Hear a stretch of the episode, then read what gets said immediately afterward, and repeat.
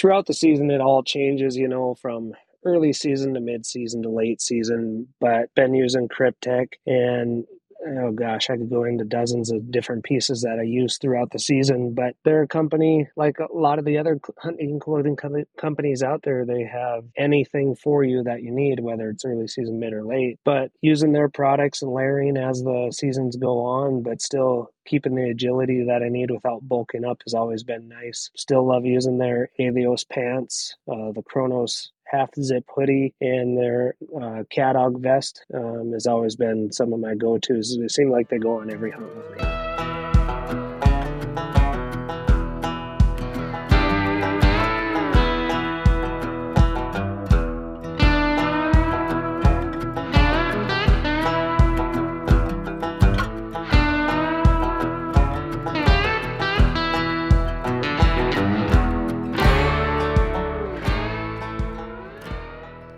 The Rokcast is powered by onX Hunt, and for good reason.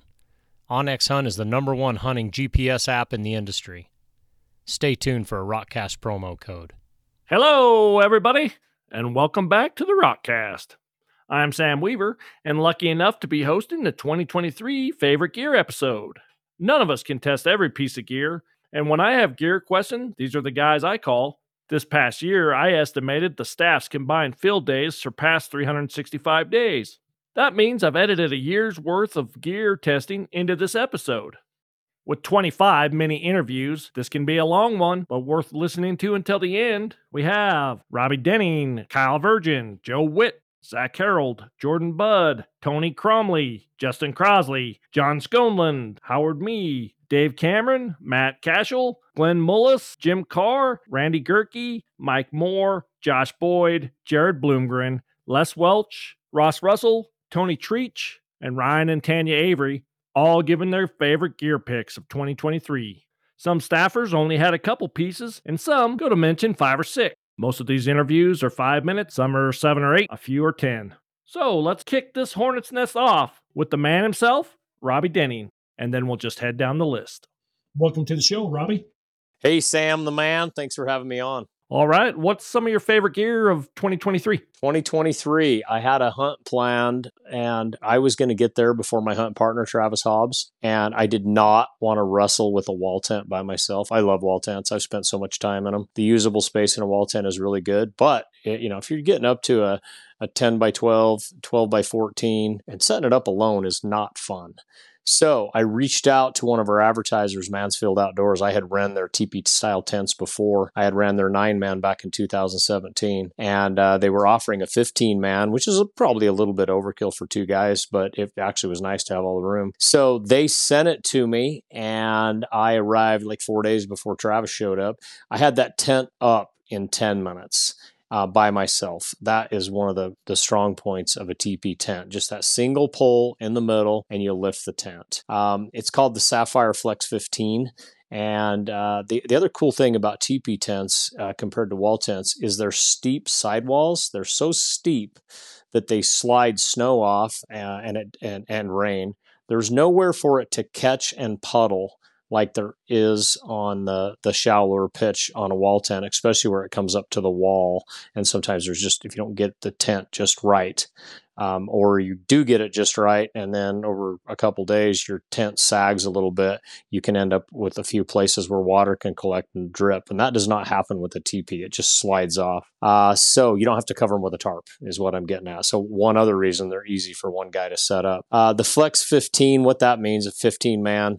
Uh, the Flex means you can also turn it into a canopy. Now you would never do that during hunting season, but think of like you know a rendezvous where you go and they have these big canopies set up, these walk-in canopies that you can walk under, get out of the sun, get out of the rain, whatever. It can do that. and then the other thing too, even when it's not in the in the flex configuration it's just in the normal tp configuration this is mind blowing you can build a fire in them on the floor. So if you didn't want to hassle with the tent maybe you're hunting you know september early october sometimes you need a fire sometimes you don't you can uh, just put a rock ring on the floor and there is a cap on top of the teepee that you operate with draw cords and you can raise the cap and it turns it into a chimney you know think native americans. And and it works. It works. It drafts really well Uh, you, the, the trick is using dry wood, but you need to do that with everything, and uh, you can have a fire right there. So, uh, so that was my pick for tents. Uh, let's see. You got any questions on that, Sam? I remember reading the review, and one of the things I think Travis pointed out was how quickly it dried your clothes. Um, just the teepee shape, building all the heat up in the center. When you hung your stuff up, uh, they dried amazingly quick. Oh, yeah, I'm glad you brought that up. A cone heats more efficiently than a rectangle. And so the, they heat very evenly with that cone. And the way that the, the Sapphire Flex works is it's got uh, a drying rack. Just think of a ring that hangs up towards the top of the tent. I had to stand on a little stool to hook it up there and then you could just hang your clothes over it. Well, you know, you get seven or eight feet up in the air in a, in a teepee, and all that heat is being funneled into that small area. I've stuck thermometers up in the top of teepees before when I have like a good fire going, and it's like 100 degrees up there, literally 100 degrees up in that cone. And uh, so, you know, my, my clothes weren't quite up in the cone, but, you know, seven or eight feet high in there allows you to dry out uh, more efficiently than say a wall tent. A wall tent they, they don't heat very evenly. You've usually got your stove at one end, and you know you're you're you gather around the stove to get warm, and then you go to the back of the tent and it's kind of cold. A teepee heats much more evenly. Sounds pretty impressive. What else did you like? Okay, the other thing was I'm trying to test optics every year. The first CTC and ATC Swarovski compact scopes that came out, we, we sent it to Matt Cashel. He's got a full review um, on our homepage, but he he told me right after he got them they're pretty awesome. And so I got one. Mine never showed up until I think early August this year. ATC that means angled um, compact spotter, and uh, it's it doesn't have a, a removable eyepiece. It's just a straight straight eyepiece, but 17 to 40 power. And you would kind of expect a lower power in a uh, compact spotter, but you don't really think of that as an advantage. I'll tell you what, it is so nice to be able to go down to 17 power because think big field of view. And so the field of view on these ATCs and CTC, that means the, the, the straight one, um, the field of view is really good on them. I don't have the specs in front of me. You can go read Matt's review. Uh, but the field of view is really good. But when you go down to 17 power, it's amazingly good.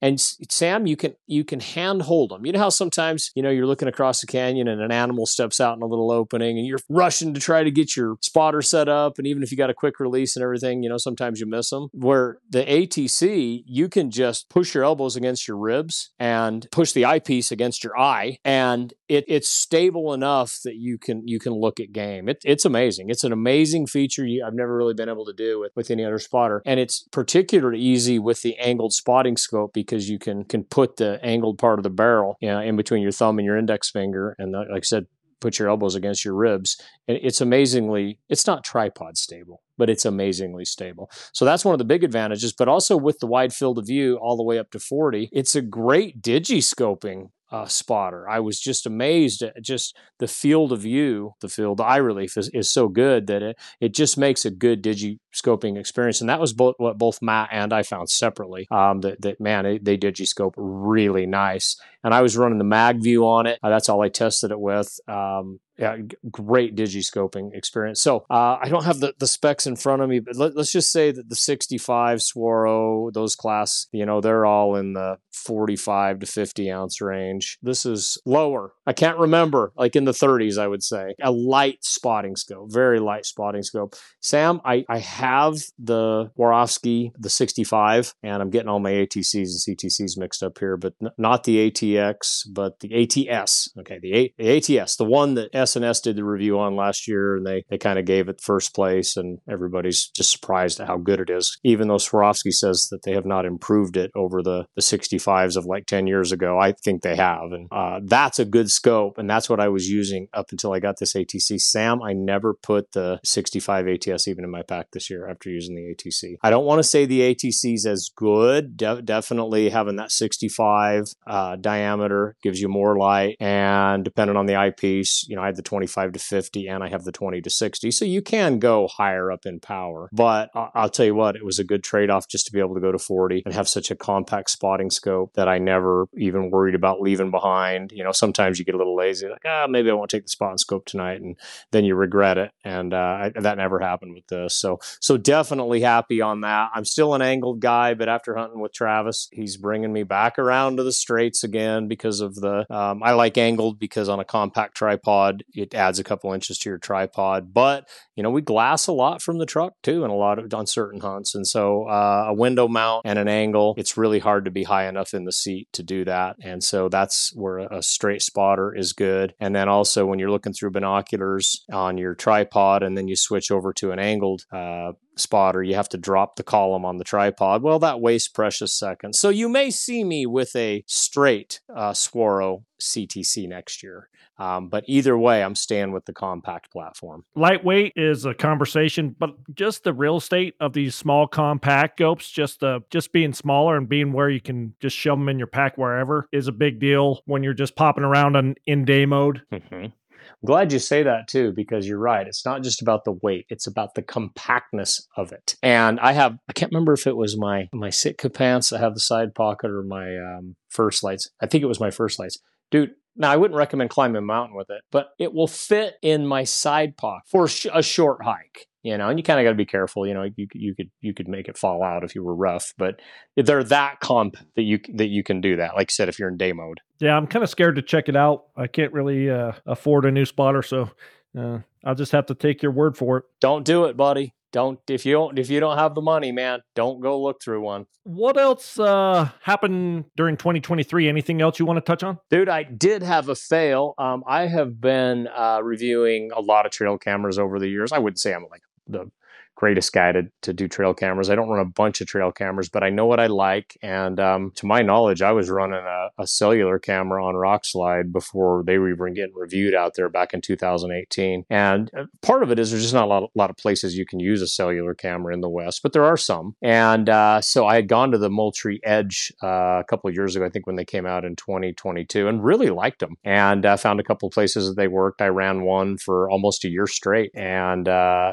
it was a great camera. But I did have another one that I only ran for about six months, and it died. Um, it died in uh, July this year, and I had just put it out in the winter, and so that was my fail. But I guess the good thing about it, you know, they warranted it, they took care of me. It was just it just had to wait on the camera to arrive. They sent me another Edge, then they released their Edge Pro cellular camera, and the Edge Pro. I, I don't even think I put the warranted camera back out yet because when I got the Pro some of the cool things about the Pro was it's got what's called FTE technology, which is uh, false trigger elimination. So it's reducing the amount of pictures that you have to sort through. And the way it's doing it is there's what's called smart capture, and it's using artificial intelligence when the camera fires. So some cameras of the past, I mean, I think that the Edge had it in it, the old one that I told you that failed. It would take a picture of everything, but then you could set the filters to only show you bucks you don't have to look at does, you don't have to look at birds, you're, you know, it'll, it'll filter that stuff out. But you it still takes the picture and transmits it over the cellular network. So you're using battery power. All right. But with the Edge Pro, it never takes the picture, if you're following me here. So if it doesn't detect a buck, it, it never takes the picture. Now, I know there's some guys that are out looking for Bigfoot that are going to be really bummed because it's not going to take a picture of Bigfoot because he's not in the filters. Uh, maybe they'll change that for next year, but at least you're not get you're not even losing the battery power of it taking a picture of a doe or a bird or a bear or you know anything you don't care about. It's not it's not wasting the battery to send that picture because if, if you ever do cellular cameras, that's the big battery drain is not so much taking the picture as it is sending the picture. So they fixed that and then the other cool thing is they have, uh, I mean, it's called smart zones.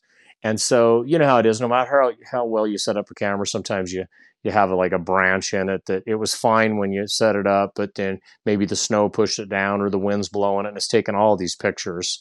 And it allows you to, even after you've set it up and you're back home, if you're like, this branch is causing me problems here, it's giving me false triggers, you can grid out a zone in the image area so that it will ignore the branch. That's the best way I can explain it. And so it, it, it reduces triggers.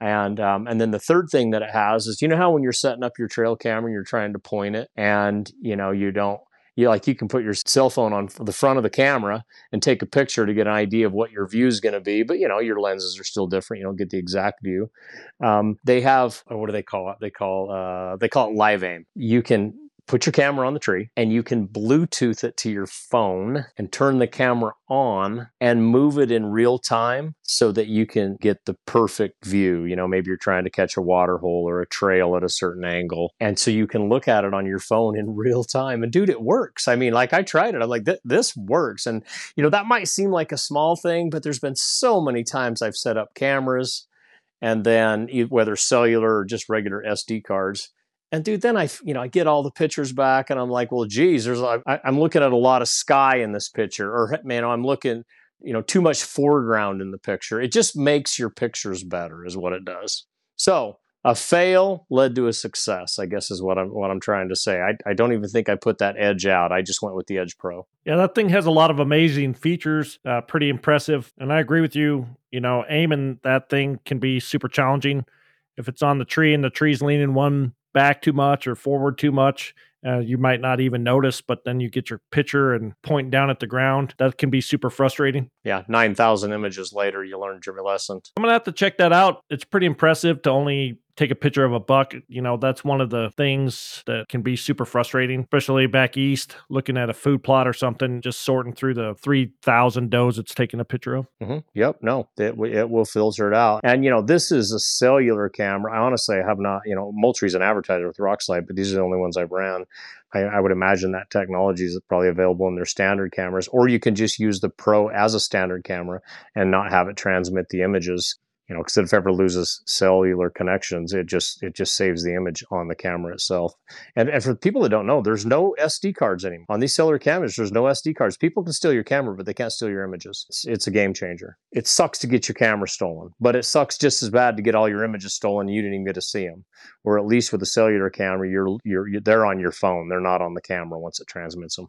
And if they're on the camera and they steal it, they, they can't get them off they cannot get them out of the hard drive on the camera because they don't have your passwords or anything like that. Technology sure came a long way. Yep, you got it. How about a favorite meal or snack for this year, uh, excluding the oh, chicken guts? Dude, okay, the chicken chicken guts, man. Now we, I'll tell you what, man. I'm getting getting beat up over chicken guts, man. Chicken guts, that's some fine eating. But since we've already covered that on another episode, dude, my wife's old granola recipe, and I don't even know if it really qualifies as granola because it doesn't have any oats in it, but you take a bag of semi sweet chocolate chips, just the standard bag that you make chocolate chip cookies with. And then you get the Dole, D O L E, chopped dates, not the whole dates. The chopped dates are like little squares and they look like they've been dipped in sugar a little bit. And then one bag of those, just the standard bag that's like eight inches tall, you know, four inches wide. And then honey roasted peanuts, just the standard bottle of honey roasted peanuts. You pour them in a bowl and you mix it all up. You take a bite of it. You'll be lucky to get it in all the bags because it is so good. It's got the perfect salty sweet, you know, because of the peanuts and the chocolate. Dude, I have been making those for years and I just put them in little snack bags and that entire recipe that I just gave you, it will make about, about nine to 10 days uh, of hunting. It, I just put them in the snack bags and um, I take them to camp with me and I just grab them. They're like, depends on how much you fill your bags up, but they're like six or 700 calories. They're a lot. You know, they're more than like a peanut butter sandwich. I mean, they're very filling. Everybody that I've let try it, it's, it's really good. If you like the salty, sweet kind of part of your tongue, that that's good eating there too. Man, I'm going to have to round these ingredients up and give it a try. Any grocery store. All right, buddy. I'm looking forward to uh, your adventures in the 2024 season and can't wait to hear about it on the Rokcast. Okay, buddy. Thanks for having us on. Thanks for doing this uh, too. I can't wait to listen to it and see what everybody else's was. You know, we didn't direct this or anything. We just told everybody, turn your microphone on and tell us what you want. So we'll see what the writers bring back to us. All right, moving on. We have Kyle Virgin, Slide Mountain on Rokslide joining us. Yeah, how's it going, man? What do you got for your favorite gear of 2023? So as a as a self-proclaimed down hater, um, it kind of surprises me to say this, but my favorite addition to my pack this year was actually a First Lite Brooks Down sweater. Uh, one of the outfitters that I guide for gave me the jacket, and I just really never quit wearing it. Um, every time it was time to to pack up for the fall, I just kind of kept grabbing it. Really good warmth to weight ratio. It packs down really small, dries really fast. Uh, guided two different sheep hunts this fall in the Chugach and Alaska ranges, and I was never disappointed that I brought that. It's like a mid layer or outer, kind of like a puffy, or or how's that? So they call it a sweater, but it is definitely more of a jacket. I would say it's a, a mid to lightweight puffy would be the probably the, the right place to put it. Yeah, I'm gonna have to check it out. Uh, you got any other gear you you really like this year? I actually I added a a new layer for me, anyways, uh, and that was the Stone Glacier Cirque vest. Uh, I figured out that I really like using it under my rain gear. Um, when you're when you're hiking a lot, you've got you know too much warmth being built up inside for say a full puffy. But if you open up your pit zips on your rain gear, um, you can wear that vest and it really sheds the heat really well. I didn't really sweat too awful bad with it that way. And then when you'd stop moving, it really did a good job of keeping your core uh, temperature up. That's like a soft shell vest, or a... it is, yeah. So it's it's a soft shell vest. It would be just a short sleeve version of their Cirque jacket, which is their synthetic puffy. All right. You got anything else? If I had a an honorable mention, it would be the Alpine Hunter knife from BAC Knives. It's a bomber little skeleton knife from Bruce Culberson out of BC. Uh, did a great job on a sheep this fall without needing any touch up mid skinning. What kind of steel is it? It is, don't even ask me what this means, but it's CPM M4 steel heat treated to 64 RC.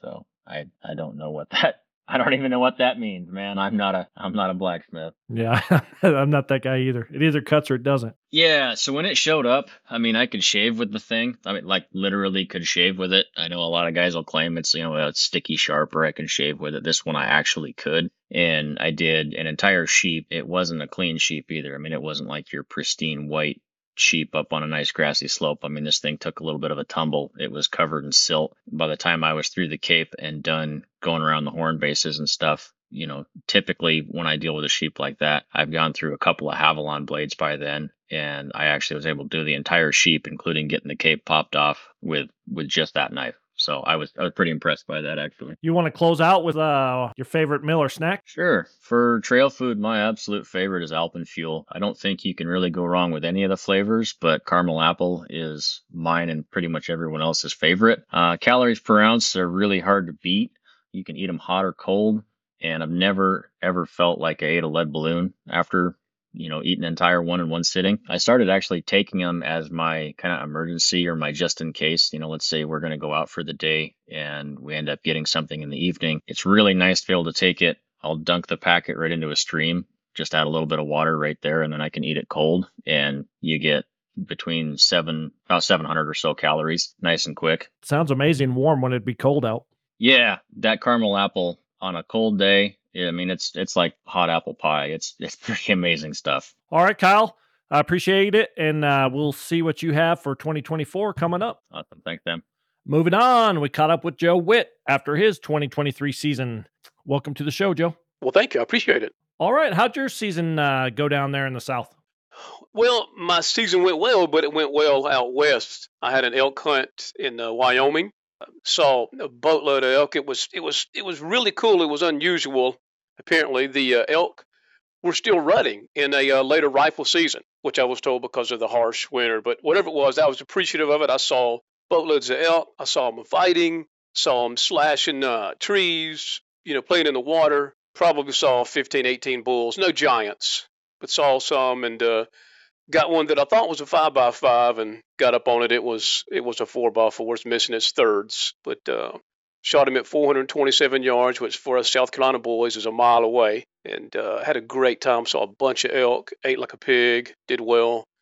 And since I've got that elk, I've been deer hunting back home here, but I'm not um, haven't pulled the trigger yet since I've got quite a bit of meat in the freezer. But that Wyoming elk hunt was really cool. A lot of enjoyment on that. That sounds like an awesome experience. That was your first time out? No, I've been out there before. I've I've really only been in the rifle season. I've never got to see the elk behave like that. So that was a treat. There was one point in time where we were eyeballing 40 some odd elk at one time, which I've never seen anything like that. So that was a real cool experience. Man, sounds like it. I'm happy for you. Now that we moved into the end of 2023 here, you you had any gear that stood out to you? It might catch a lot of folks by surprise, but I've been using the Cabela's Instinct line, and uh, they don't have a ton of stuff, but what I've got are they've got some three quarter length merino zip off bottoms. They've got a somewhat of a matching merino base top. which I like a lot. I use that on my elk hunt.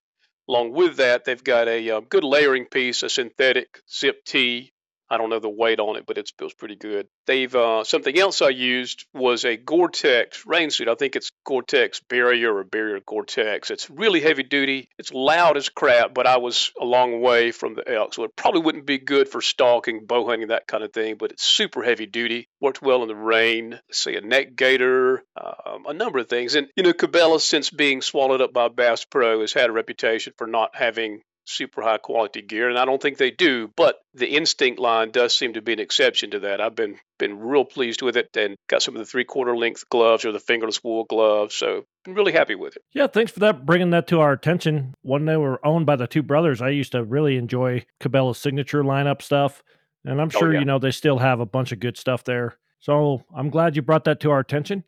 Anything else that really stood out to you for uh, 2023? I tell you, I um I've got the Tract the 10 by 42 Tract binocular Tract Toric, I believe they are. Real pleased with the performance of those. I actually didn't take. I was uh, it was a guided hunt. I didn't take my spotting scope, so I just used my binos. And They worked great, good in low light, good clarity, and had a Tract scope also, which again I know form might hiss at me for saying this, but it did well. Bounced around on a side by side, going eight or ten miles in each way. And like I say, when it come time to get one, I, I made a good shot at 427 yards and was ringing still at 500, which again for me is is pretty good. You know, we don't have many, we don't have any hardly longer ranges out here to shoot at, so I was confident at 300, but my guy talked me into stretching it out a little bit. And I'm glad he did. Glad you had the confidence to follow through and, and make a great shot and put that exclamation on your Wyoming hunt there. It was great. A good a good ending to it. You're exactly right. All right. Anything else you uh, really found you like? The uh, Crispi boots, I've got three pair. I usually wear the Wyomings, which are the uninsulated, lower cut version. And honestly, my feet run hot and I run hot. So I had those out west, out in Wyoming, and did well down to about freezing temps. I've got the summits that I wear, sometimes hunting, sometimes casual wear. And then I believe they're the Idahos, which are the taller version. So been real pleased with the Crispi boots. It's one of those things where, to me, the best compliment you can give to a boot or a backpack is the fact you forget you've got it on. And that's kind of the way it worked with those Crispis. Eh? They were very comfortable and uh, took my lazy butt all around the mountain. So I was pretty thrilled with that. Sure, good boots make all the difference uh, when you're gaining and giving up elevation on those long stalks. No doubt about that. No question. Do you have a favorite snack or meal? I do. A couple of them actually. I like the little honey stinger waffles. I think they're called. I've got a sweet tooth, and they satisfy that. But one of the things I like the best, which is a little odd maybe, is the smoked oysters. The smoked oysters in the can. They're a little heavy and they're kind of stinky, so you got to be careful. Obviously, keeping a clean camp. But I like the taste of them. It's something different. Got some uh, substance to it, so I really like taking those when I can. I eat a few uh, smoked oysters. I've never took them with me on a trip. All right, Joe. I appreciate you coming on there. Uh, we'll be keeping track of you throughout the 2024 season and uh, seeing what you got going on next year. Sounds great. Thanks so much, Sam. Moving on, we got Zach Harold with us. How was your 2023 season, Zach? It was good. It's still going, but uh, in the meantime, it was really great. I had some unforgettable memories with my boys and my dad, and I got to test out a lot of gear. Did you uh, have any favorites for 2023? Yeah, so um, I mentioned three, but I, I'm going to move it to four, maybe even possibly five. I apologize, Sam, but the three of them all work together. So, as everybody knows, I did a head-to-head bow test, and for whatever reason, that Elite Omnia just it shot well for me. It held well for me. Not that the others didn't. It just seemed to fit me the best out of the bows that I tested. I really enjoyed the CBE Trek Pro version 2 sight that I had on that bow. And then to top that combination off, I shot Tooth of the Arrow broadheads this year. And I was very impressed with not only how well they fly and how strong they are, but the devastation they create once you hit an animal. Moving on to the next piece of gear that doesn't have to do with a bow. I really used the M7 set from Stone Glacier a ton. I found that those pants were just incredible for anything from just drizzling rain and walking around to walking through sagebrush that's covered in snow or post holing all day. I just used them a ton. Then my other one would be uh, a backpack. I tested a bunch of backpacks, and the one that seemed to work out the best for me this year was the EXO. Uh, the K4 5000, just the layout of that bag, it's super intuitive and it just seemed like not only did it carry weight well, it was just enough organization, but not more than it needed to be. You know what I mean? Yeah, a simple bag that had everything that you needed us to have a special place had a place. Yes, that's exactly what I was getting at. All right, Zach, what was your favorite meal or snack for 2023? It may be intuitive to some, but one of my favorite snacks is uh, string cheese. And I know that you're technically only supposed to let it sit in your backpack for a day or whatever, but I have eaten some string cheese that was in my backpack for, gosh, a week or more, and I never got sick or anything. So I don't know. I just, I really like having cheese out there when I'm hiking around and hunting. Yeah, I eat a lot of string cheese myself. I've also left it in my bag for probably more than the expected uh, date on the package. And I've been using those little baby bales or whatever. They got the little wax on them. I like those too. They're pretty handy. Yeah. Yep. Absolutely. But you got to carry the wax, so that's a downfall. Yeah. so much extra weight. Good thing you cut off the handle of your toothbrush. Awesome, buddy. Well, we'll be keeping track of you for the 2024 season and uh, can't wait to see what you got going on next year. All right, everybody. We got uh, Jordan Budd on, and she's going to give us a rundown of her 2023 favorite gear. Yeah, so first one, uh, I've been using the Outdoorsman's Panhead for a long time, and they've had it out for a long time. Uh, but this year they came up with like a Gen 2 version of it.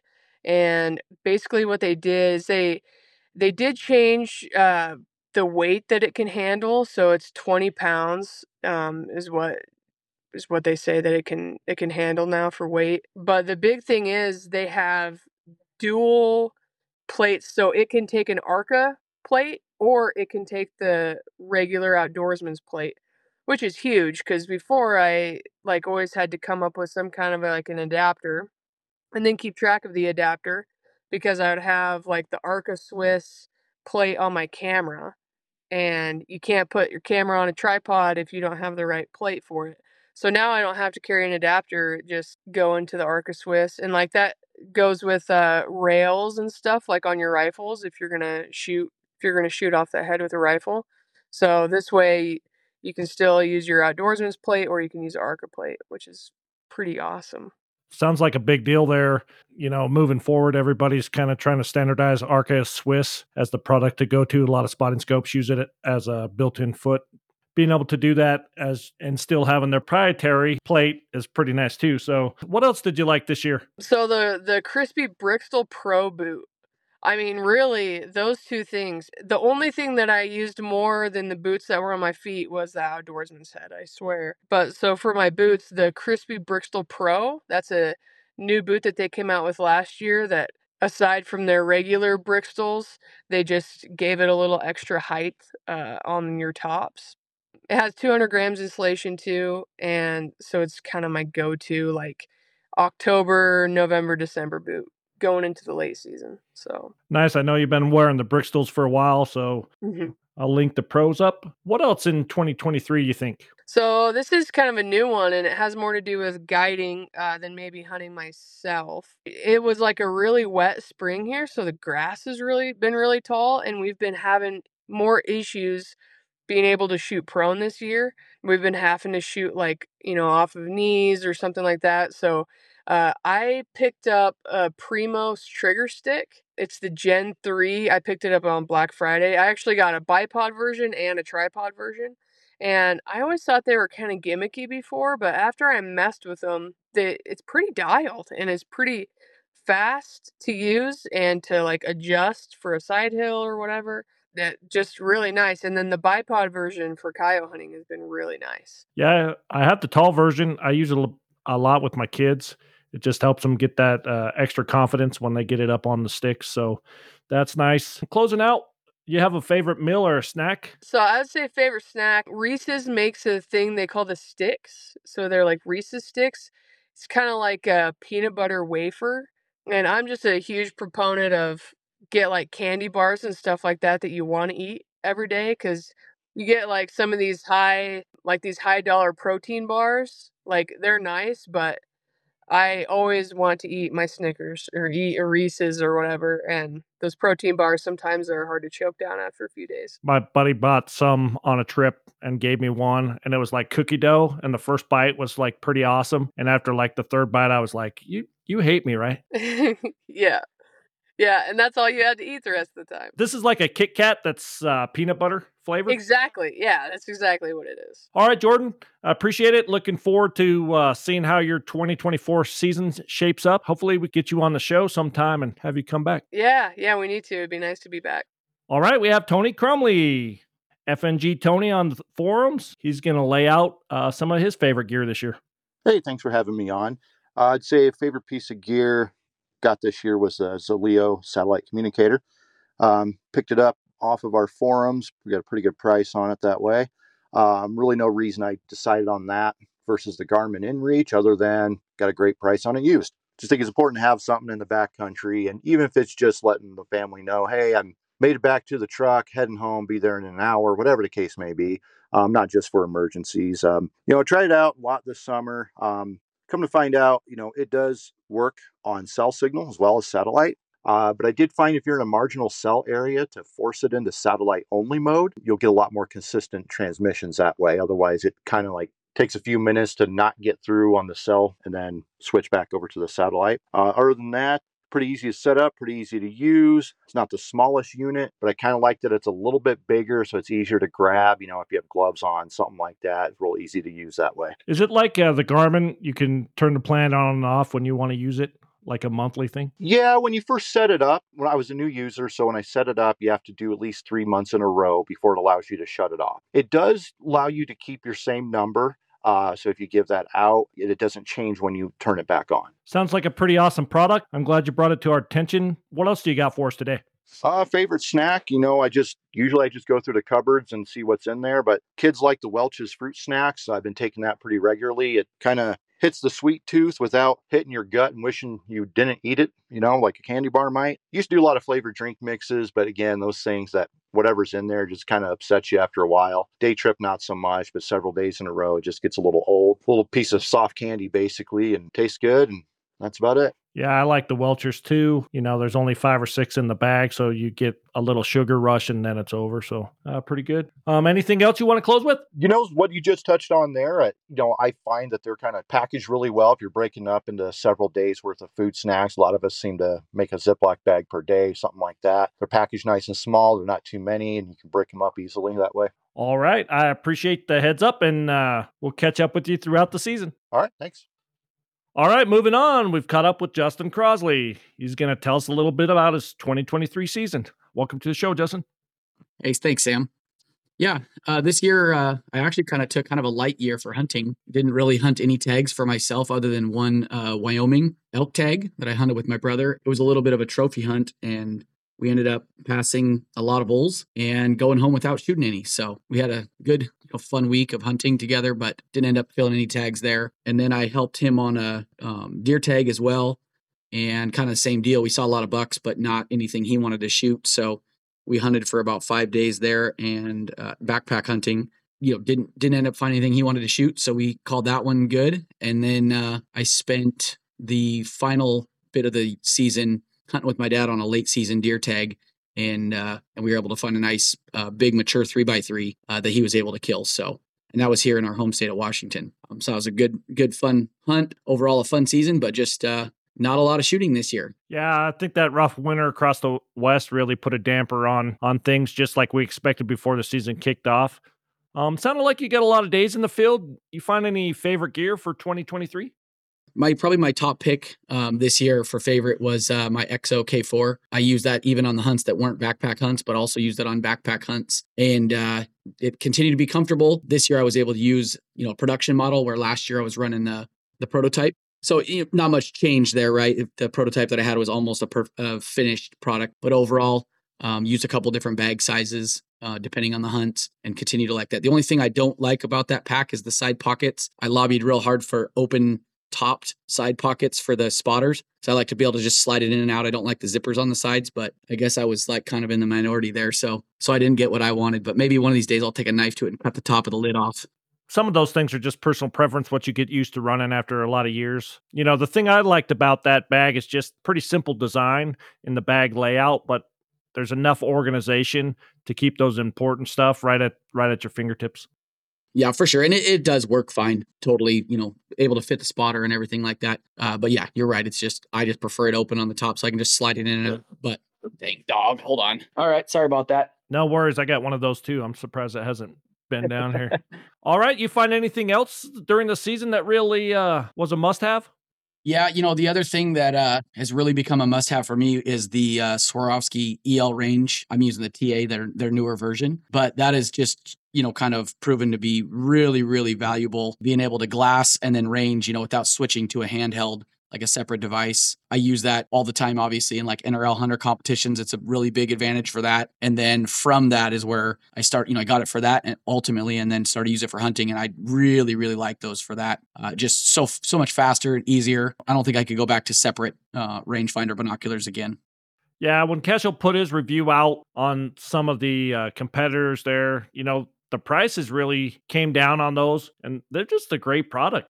Yeah, they are. And, and I mean, they are expensive for sure. I mean, if you're looking at, you know, pretty much Zeiss, Swaro, or Leica, you know, any of those top ones, they're really expensive. But I like always try to find deals on the Rokslide Classifieds, which is where I got mine. And then, uh, and there's some other good ones coming out. It looks like Revic maybe is a good, uh, a good competitor. And I think the Sig 6Ks have been doing pretty well for a lot of guys too. So there's, there's some other options out there that are a little cheaper, but really liking those Swaros. And does this one do uh, any of your calculations in it?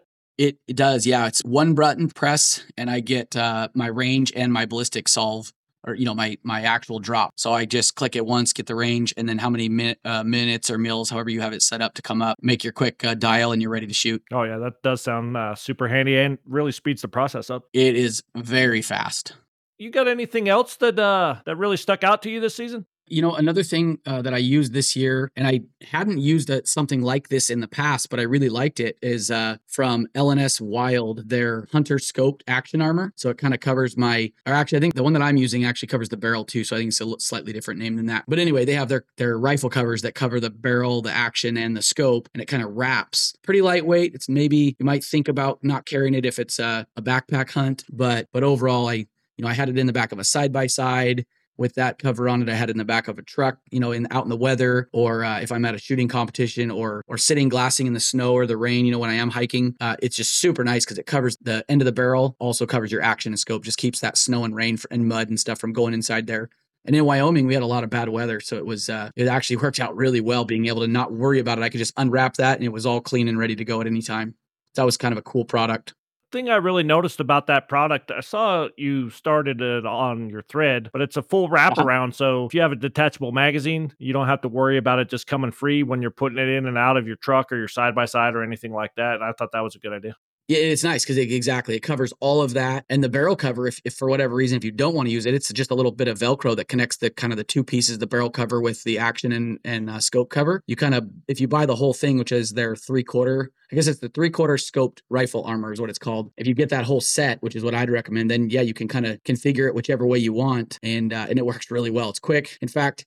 I had two. I had the regular, the regular one that only covers the scope and the action, and I met a guy out in the field in Wyoming and he was trying to dig snow and ice out of his action and, and his scope was all covered up. And so, because he was riding a four wheeler in the crappy weather. And so I pulled that out of my bag. I had an extra one. I said, Hey, you got to use this thing. So I just gave it to some guy in the mountain. Don't even know his name, but figured I'd help him out. Yeah, I'm sure he appreciated it. No doubt about that. Yeah, that poor guy was, and he was covered in snow and freezing. So, so yeah, at least his rifle was good after that. I guess closing out, you got any uh, favorite meal or snacks? I would say, uh, you know, meal wise, not so much, but a snack that I pretty much the last couple years will not go anywhere without, whether it's hunting or even on a long drive, is the uh, the Nerds clusters. Man, they got a couple flavors of those, and those are like my favorite snack for right now. Yeah, I haven't had nerd clusters. I have, haven't had nerds for a while. I'm gonna have to try it out. They're uh, yeah, they're a whole nother level. In fact, if I I got to be careful because if if I don't bring them to bear camp, Ryan will tear apart my camper looking for them. So I'd have to leave a couple bags of them out, easy for him to find. All right, buddy. We'll be following along with uh, 2024, seeing what kind of tags you draw and what kind of gear you'll be reviewing. So look forward to it. Sounds good, man. Thanks. We finally caught up with John Schoenman the mysterious Rokslide IT guy. I only fix stuff when Ryan doesn't do it. I don't know. Some sometimes I wonder why they keep me around, but well, I appreciate you uh, coming on, making some time. How did your uh, 2023 season come on? It was pretty good. Um, kicked off with spring bear in Idaho uh, with a couple buddies. We did not see many bears at all. It was a pretty rough start to the year. Talked to the game warden there. He said that we were the first bear to check in out of our group, and then went from there. It was archery in Montana for elk. Uh, both my buddy and I shot five point raghorns on the same day. I shot mine in the morning. He shot his that evening. It was it was a good day uh, for both of us. After that, we rolled into Washington Modern Firearm, and basically, I kind of give that over to my kids. Um, so spent a couple days with my daughter. She came close. She came close a couple times. Just couldn't get it in the scope, get settled, and pull the trigger before her opportunity was gone. Uh, one of my boys ended up shooting a buck. Um, that was kind of fun. After that, I had planned on going back to Montana, but uh, my work schedule kind of got crazy. Didn't get to go back to Montana, but I did have a uh, Alberta whitetail hunt kind of thrown in my lap. Uh, shot a nice little eight point on that. First time doing a guided hunt. First time sitting in a stand. First time hunting whitetails. So it was it was a good hunt for me. Yeah, it sounds like you had a pretty amazing season. Couple long days, two bulls in one day, man. That's a lot for two guys. Yeah, I will say it was probably one of the easier packouts I've ever had. It was about a mile to where we could get the truck for both of them, and it was a slight downhill, and I like I couldn't ask for an easier pack out. Nice. Yeah, it doesn't get much better when they're easy. And then, man, I've been thinking about going to Canada. That's one of my uh, bucket list trips. Go up there for whitetail. That's pretty awesome. You got to get up there and make it happen. Yeah, the weather was a little bit rough. It ended up being a lot warmer than we expected. A uh, week before, it had been highs in the 20s. We were there, and it was like 45 one day. We had one cold day and there was a lot of action that day, but after that, it had warmed back up. It was another 40 degree day. After we left, it ended up snowing for a few days and got cold again. Yeah, that's usually how it works, isn't it? Yeah, should have been here yesterday. Well, you had a lot of days in the field. Did you come up with any uh, favorite gear for 2023? Yeah. Um, so I have been thinking about a suppressor for years, and I finally pulled the proverbial trigger on it. Ended up buying a, a AB Raptor 7, and I will say that shooting with my kids, they've loved it. It's probably been one of my favorite things I bought in the last few years. You know, it adds a little bit of weight, but honestly, that makes shooting a lot more fun for the kids make shooting for me a lot easier. You know, when we're at the range, we're still wearing ear pro, but being out in the field and not having to think about ear pro because I'm pretty much a stickler on it. Like up until now, my kids always had earmuffs that they kept around their neck. So if I was out with them shooting, hunting, you know, everybody had earmuffs. Didn't matter if you're a couple feet behind me or not. You're you're wearing muffs. Um, so adding the can made a big difference for me this year. Nice. Yeah, I'm probably one of the few guys on Rokslide that doesn't have a suppressor you know, I've been thinking about it too. Just the technology just came so far in the last few years. It's pretty amazing. So I'm gonna really start looking at it. I'm gonna go to a few shows this year and, and check it out and see if it's for me there. Yeah, and there was a little point of impact shift, but I haven't like I'm also not the greatest shooter, but I haven't seen an accuracy issue with it or anything like that. It's been been a great can. I've been really happy with it. Adds almost 14 ounces, but uh, it's not too bad. Awesome. Did you uh, find anything else you liked? Yeah. Um, so this year I kind of made the jump into quilts. Uh, one of my buddies, 92XJ on Rokslide, uh, he's been a big quilt guy that I chat with a lot. And he was like, Hey, like you should really try it. You should try it. And so this spring bear, I stole his. Um, and then after doing that, I came home and I ordered, ordered myself a 30 degree quilt and a 20. Um, ended up buying a, uh, Enlightened Equipment Revelation with their Apex fill for the 30 and then a El Coyote down for the 20. And I, I will say, going from my old sleeping bag, which I bought a 15 degree marmot years ago, and I've just been powering through with that. That bag was three pounds, six ounces. And now I've gone to an entire sleep system that's less than that. Um, so I've been pretty happy with that. Yeah, I tried a quilt for a while. I think they are an acquired taste, but I agree with you. I mean, anytime that you go from just the sleeping bag weight to the entire sleep system is a is a huge gain there. Yeah, and I'm a pretty hot sleeper. I I run hot, and not to get too over sherry, but uh, with a standard mummy bag, I was I was sweating pretty bad, and uh, it was just one of those like, mm, you know what? There's got to be something better, and you know, I know a lot of guys don't like quilts. Uh, I've been using mine with a Borah Bivy, and so I haven't had any issues with drafts or anything like that. You know, I know guys like them until they don't, uh, but I, I've liked it so far. I haven't gotten it out on a ton of hunts. Uh, the archery elk hunt, we were kind of out of camp, and so it wasn't a big deal. Spring Bear, it's you know backpack in for us, but having that quilt was really nice, dropping a couple pounds. Yeah, and I think the sleep system, you know, once you get that dialed, is the most important thing. Uh, my sleeping pad is a lot heavier than probably most guys carry, but you know, if you're not sleeping good at night, you're not waking up refreshed, and it's just grinds you down that much extra. So when, when you start adding days to that, it can get intense. So I'm glad you found something that works for you, and it's lighter weight. So that's pretty awesome. Yeah, being able to move around's been a big thing for me. It's like having that extra space, and like I said, you know, it's going from a three pound six ounce bag down to I don't remember how much each one of those weigh, but uh, I I remember weighing it when I put it all together and and what was my sleeping bag stuff sack. I was like, oh wow, this is three pounds. Yeah, nice. You got anything else you want to add before we move on to uh, food? Not really. For food, I ended up stumbling across Good to Go, their pad thai. I like Thai food, and I will say that uh, pad thai was actually really, really good. Uh, it takes a little bit longer. It's dehydrated instead of freeze dried, and it takes almost 17 ounces of water. So, not something if water's an issue. Um, I I would not be bringing that with me, but uh, where we were doing Spring Bear this year, I took my son back into uh, a couple weeks after I went with my buddies, and there's a spring right behind it where we set up so I brought that, and I will say, you know, a little tear open bag of peanuts, and I think it was like powdered lime that you add to it. Uh, it, it was a pretty good meal, and especially when you know I come home from hunting with uh, freeze dried food, and my wife's always like, "Hey, you you need like a few days to let this clear out before you can come in the house." You know, having just that special meal that you look forward to, whether you have it on the first day out of the truck or the last day, is a big motivation. Just knowing that it's in your pack. Yeah, it's definitely something I'll bring with as long as there's a close by water source. If water's an issue, like I, I found the peak refuels uh, are usually the lowest water amount. Kind of stick with those usually. All right, John. I'm uh appreciate you coming on, sharing with us a little bit, and I appreciate all you do over there, keeping the site running. I know it can be a headache sometimes when that sucker goes down, and uh, but yeah, I appreciate it. I'm not uh too tech savvy, so I don't know what you do, but I'm glad you do it. eh, half the time I don't even know what I'm doing either. It's fine. I I will say anytime Rokslide goes down, I'm I'm surprised by how quickly I hear from some people saying, "Hey, Rokslide isn't working," and it's the middle of the day. So I I don't know how many people actually work and how many people just hang out on Rokslide all day. That's a great job. I need one of those. yeah. Yeah. All right, buddy. We'll be following you throughout the 2024 season, see what kind of tags you draw, what kind of gear you're going to test, and uh, we'll check back in later. Awesome. Thank you.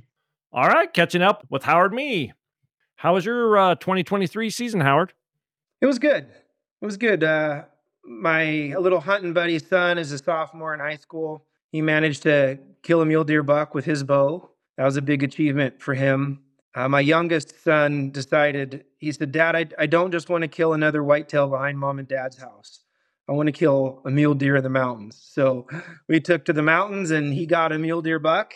And I managed to squeeze out a buck towards the end of season also. Not a not a giant, but a buck I was happy to kill and and that was a wrap. We kind of got skunked on skunked on elk. We got a got an arrow and killed the killed a bear with my bow this spring and I think that's it for the most part. Man, sounds like a great year. Nothing better than getting your kids out and seeing them get a little success. Yeah, it was a ton of fun. Uh, you find any gear for 2023 that really stood out to you? Yeah, when I, I saw that you were we were going to do this recording, uh, there was no question for me what was my first pick. I'm going to go with Hoyt RX7 Ultra, and I dressed that out with Option Archery, the Canyon Pounder, and the Quivalizer. It looked good, man. Black on black, in the back of the pickup, looks good. Shoots good. I shot a lot of bows in in before I picked the bow that I wanted because what I wanted most this year was I wanted my confidence back. I wanted to know that I could hit what I was aiming at. And I didn't really care about speed. I didn't care about it was like it, whatever it cost me, I want to be able to hit what I'm aiming at. And we accomplished that with the Hoyt. And I know they're already out with the eight. Um, I'm not a guy that likes to change too much, so I'll be I'll be riding this bow for for a long time. The the Canyon Pounder was a super nice upgrade from anything I had ever shot. It's it's complex but not complicated. It gives you the ability to be really specific and I'm I still have things I want to do with that sight next year. I'll you know, we get cold and snowed out, and I'm going to have to wait for the most part until the fall, but or until next spring. But I'll I'll be back shooting it again as soon as I can. How many pins does your Canyon Pounder have? I went with the five pin, so I skipped 30. I went 20, 30, 50 is my middle, 60, 70. Nice. Yeah, it it it's dialed, man. I'm really impressed with how it shoots. I think if you put that Canyon Pounder on any new bow, you would be happy with the results. Yeah, I'm gonna have to look at one when I get up to the expo or something. I'm gonna change up sights. I had the Garmin on mine, you know, and Utah outlawed the Garmin, and Yeah. I kind of had to scramble and and put my old black gold on, which is a great sight. But you know, there's a lot of innovation out there right now, and it's it's just fun to try new stuff. It is. It's fun, but it yeah, I think you'll like it, man. There's just it covers such a wide variety of options, which is the point, right? You're antelope hunting. I can go down to a single pin. I can shoot farther than than I would ethically shoot in a hunting situation. And you don't have to be fiddling around messing with the pins when you're elk hunting and they're coming in close. It just checked all the boxes for me. All right, you want to talk about the Quivalizer or no? They're not I don't have a ton to say about it. It works, right? It's tough. It didn't get in the way as much as I thought it would. We're brush country up here, and I was a little bit concerned about that hanging off the front of the bow getting caught in the brush. It wasn't a problem at all. It worked really well. I just led with it. I like that I don't bump the the nocks on my arrows with my knees and drive my expandables into my quiver hood. So there's some really cool pieces to it. It also has the ability to unclip from the riser and snap in like a traditional quiver would. So if you're gonna strap it onto your backpack and hike somewhere, that it's sticking out the front, like as the equivalizer is not not a problem. It just is what it looks like. It works. It's pretty simple design, solid. So you'll be continuing to use it going into next season. Yeah, I'm gonna run this setup for for the foreseeable future. I don't plan on changing any of those components. I might play with arrows. I'm definitely gonna get a new release next year, but the setup that I have is one I'm gonna stick with. All right, sounds like you are pretty dialed. Uh, what else did you find that you really liked? I ran a bunch of the Born Primitive gear. The the Frontier pants, I had it in the heavy. That was a major highlight for me. I've always been a huge fan of the Sitka Timberlines because I love those reinforced knees. And I still have them, still wear them. I didn't wear them this year because I was running the Frontier pants. And I only wore them late season when it was really heavy. They have the hip zips you can vent when you start creating some heat, which was nice. I'm going to run those through the rest of winter. If we get out, do some wolf season, if we ever get some snow, um, I'm continuing to wear those outside. They're really comfortable and it just happens to be a good fit for me. Like the waist isn't too tight.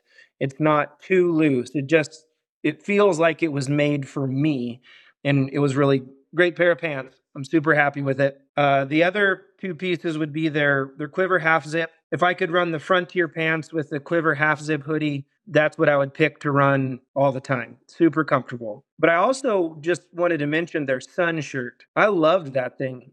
It was unbelievably comfortable. It covered the back of my hands like it should. And I used it a ton. We do a we got three different rivers here in the Flathead, right in the middle of the Flathead Valley. So we do a lot of rafting, a lot of fishing. I I just wanted to make sure I didn't forget to mention that just because there's a bunch of snow outside and I've mentally moved on. But those two shirts, the frontier pants, and my bow setup was was my highlight. Yeah, and you reviewed the primitive clothing gear on the homepage. I'll get us a link up to that if people want to check it more out. And I know I've said this a few times, maybe even on the show, but I'm a big uh, fan of the Born Primitive Quiver half zip hoodie myself. It was one of my most worn pieces. Uh, every time I looked at a picture from hunting season, it looked like I had that thing on. So Yeah. yeah, I was an it was an impressive piece. I wore it a lot. I'm still wearing it. Same here. All right, you want to close out uh, with anything? You uh, for food? I'll I'll share my favorite food this year: frozen hamburger patties on the grill. I'm guessing that hasn't been mentioned yet. We did a lot of wall tent hunting, and there's nothing like coming home to a double cheeseburger in the tent.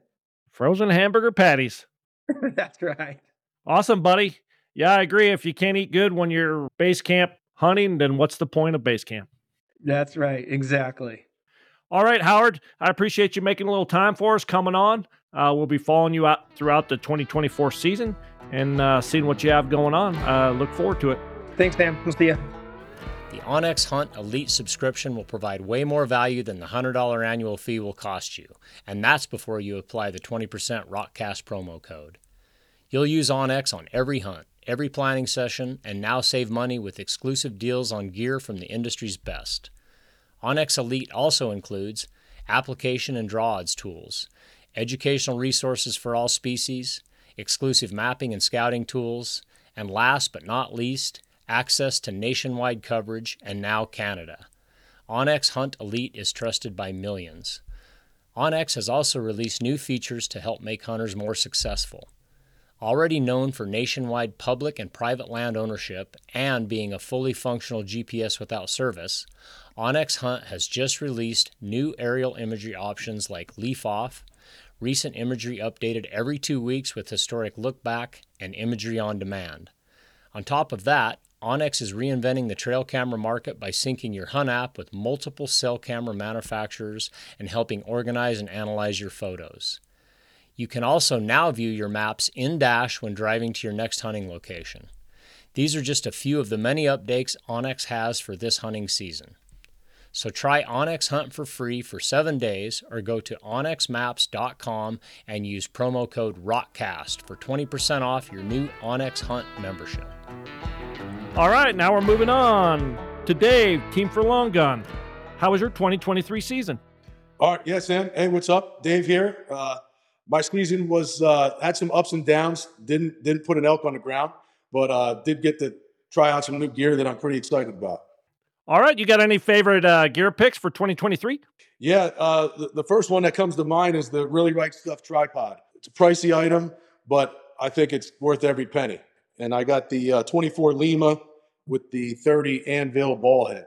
One of the things I like the best about it is it's rock solid. And when you're articulating it, there's zero slop. And that's one of the big things that I look for in a tripod, not just being stable, but when I make adjustments, is, is there any play in it? And this one is pretty much top of the line. Yeah, really right stuff makes great stuff. What head did you have again? The uh, 24 Lima, it's the uh, the extra long legs, and it's got the 30 uh, Anvil 30 ball head on it. All right, you got any other uh, gear that stood out for 2023? Yeah, uh, I'm going to go into clothing here. Something that uh, is by far my favorite piece is uh, Enlightened Equipment makes a jacket called the Torrid. It's a down jacket, seemingly weightless. I mean, there's I, I don't even know if I could weigh it on my scale, but it's just the loft that it gives. It, it really, to me, it's the true definition of a puffy. It like it, it puffed up on its own, and it, this is after being mashed in between all kinds of stuff in my pack. Super warm, easy to pack, and uh, again, a little pricier item, but I wouldn't be without it. Hey, so was this Enlightened Equipment? Is it a custom one-off piece, or you just pick it up out of a cottage store, or how's that all work out? You know, it, it's semi-custom. You go onto the website and you get to pick uh, what material is on the outer and the inner uh, liner. So I, I, I don't remember. I think my outer is like a 20, 20 denier and the inside is 10. Um, and you get to pick the color. Like you could do camo or, or blaze orange. But yeah, outside of picking that, you pick either jacket or or hood. Um, yeah, you get to select what you want uh, as far as material. Awesome. I'll have to check that out. Yeah, one more for you. Uh, the Kowa 66 Alpha. It's uh, it's pretty new as a, as a spotter. It just came out. I think I got it within the first week of shipping, so it's been a few months now. And I'm not going to geek out on all the specs. There's a lot of other guys that that that can speak to that, but I I can tell you this: I've been using Spot and Phillips for over two decades, and it's the finest piece of equipment that that I've ever used. Um, again, pretty pretty pricey, but one of the things I have zero regret ponying up for. Yeah, I used the Kowa 99 this year, and I mean, it cost more than my first car I ever had, but man, it's amazing. yeah, I'm with you. All right, Dave. Anything else you want to add? Yes, Tim. There's one more thing I would say is, is worthy of an honorable mention, and that's the uh, Vanguard tripod I was asked to to play with this this past season, and and I'm pretty impressed with it. And here's why: I have the, the really right stuff, what I consider to be the, the, the top of the line in tripods. And this stacks up right with it in, in a lot of categories. Is it something I'm going to take on a backcountry hunt? No, but I got a lot of different varied uses out of it. If I want to zero rifles at the range, that clamp shelf they have works out great. Another thing I did with it is predator hunt. Again, just as rock solid as the really right stuff for about a third of the cost. If, if I can get a piece of gear that I can use more than one way, and in this case, I used it three or four different ways, uh, I'm happy with it. And, and again, everything comes down to the dollar. A third of the cost, uh, it's, it's definitely an honorable mention for me. All right, I'm gonna check out the uh, thread you got started on Rokslide on it, and we'll go from there. All right, anything else stand out or? Well, I, I mean, if we're talking hunting, I like to eat. We should probably talk about some chow. Uh, I'm I'm not crazy about the, the, the dehydrated, freeze dried stuff. I eat it when I have to, but uh, I just want to share one of my favorite snacks, and that's uh, like a hard salami spicy soppressata that I take out, and uh, I'll I'll cut that up as I'm as I climb up to the top and I'm getting ready to blast. I'll, I'll usually bring some crackers or Triscuits with it, and then uh, shelf stable cheese, usually like pepper jack for me, and that's something that I really look forward to as I'm doing that nasty vertical climb in the dark.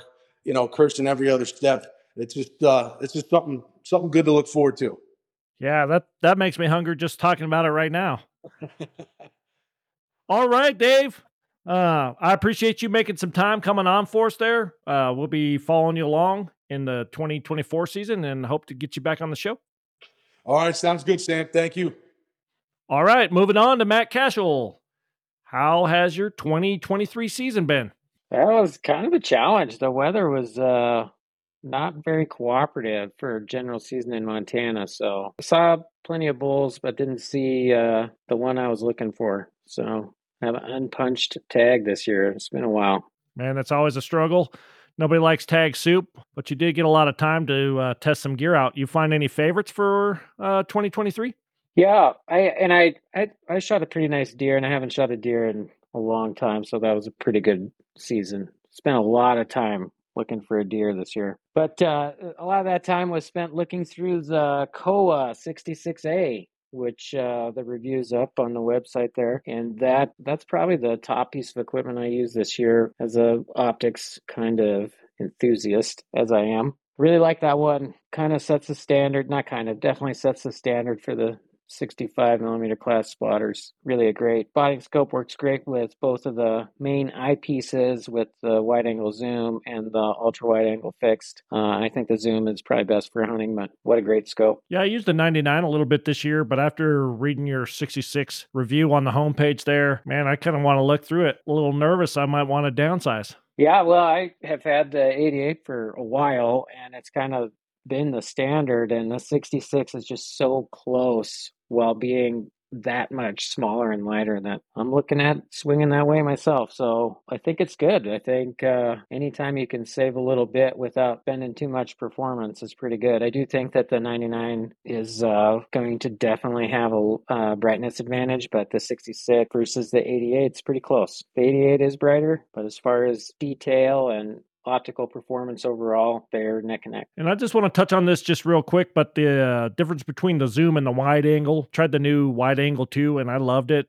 I think I'm just kind of a creature of habit and went back to the zoom, and maybe it's kind of a crutch knowing I can can get it up there, but the wide angle uh, resolved a little better for me, I thought. Yeah, I think at the same magnification, when they're both at 35 on the 66, that they resolved the same element on the chart for me. But uh, the zoom controls the chromatic aberration a little better. So there's a little less fringing at the edge. The fixed eyepiece isn't bad but it's uh that zoom is really impressive. I really love the fixed eyepiece for digiscoping though. It's like perfect for it. I appreciate your insight there anything else that stuck out for me from this season? So there's an upcoming review that i'm just finishing up on the generation 2 outdoorsman's tripod. It caused a little bit of a stir with the price point with the carbon and negra version being over a thousand bucks about 1400 bucks i think just for the legs. And uh, but i'll tell you what that is a, a great tripod. If you're going to be doing glassing primarily and you want something that is built right, that is the tripod to get.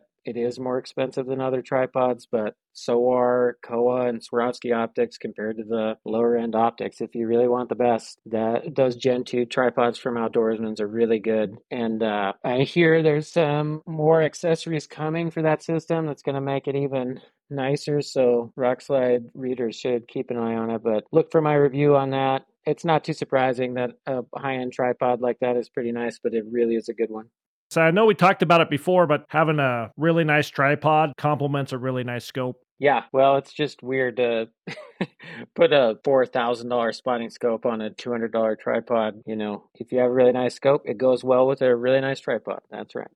Uh, another product I really loved that I didn't do a review on, but a friend of mine got it for me. It's the Stealthy Hunter glassing pad, and uh, it comes in different colors. And I've got the tan one, but one side is tan and one side is blaze orange. So it helps you out with uh, legal requirements in Montana in general season. But it's just a it's just a really nice classic and something that I use all the time. And I just really appreciated it all season, all the way from scouting through archery and into general season. I used it a ton. It was awesome to put on the rocks. It insulates from the snow. Just a really good product. Yeah, I always use a glassing pad too. Uh, the one I have, I don't know, I think it's maybe originally a turkey pad and it's just starting to wear out and the foam collects a little water. I'm going to have to upgrade. Maybe I'll check into this. Do you know what it weighs offhand? It's six and a half ounces. So it's a little bit heavier, but it's got a um, it's got Cordura all over the outside of it. It's got straps that match up with pretty much every backpack system, so you can just put it right on the back. And then, like I said, it's got the hunter's orange for um, meeting the regulations. Yeah, even when that's not a regulation, it's always nice to have a little orange on the back of your pack during regular rifle season. Yeah, it's a good product. You want to close out with uh, your favorite snack or a meal? Well, first I'm going to talk about the one thing that I was kind of disappointed in that I had high hopes for this season, and that would be the Kowa 1.6 extender. Your light, when you're using that extender, causes the light loss that the extender causes, uh, just takes too much of a hit on your image to make it really usable. I did find a use uh, using a spotting scope more like a telescope at night, where you can really get critical focus, and you're not you're not dealing with as many environmental factors. Where it was useful in that really narrow use case, but uh, generally it just didn't work that great. So I kind of expected that, half expected that at least. Um, I'm sure it's got a use in photography. Kowa makes a camera lens that it's compatible with, and it might be better in that use case, but uh, not. I don't think hunters are going to get much use out of it, unfortunately.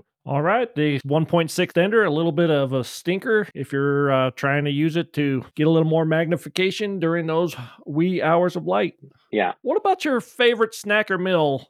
What you got?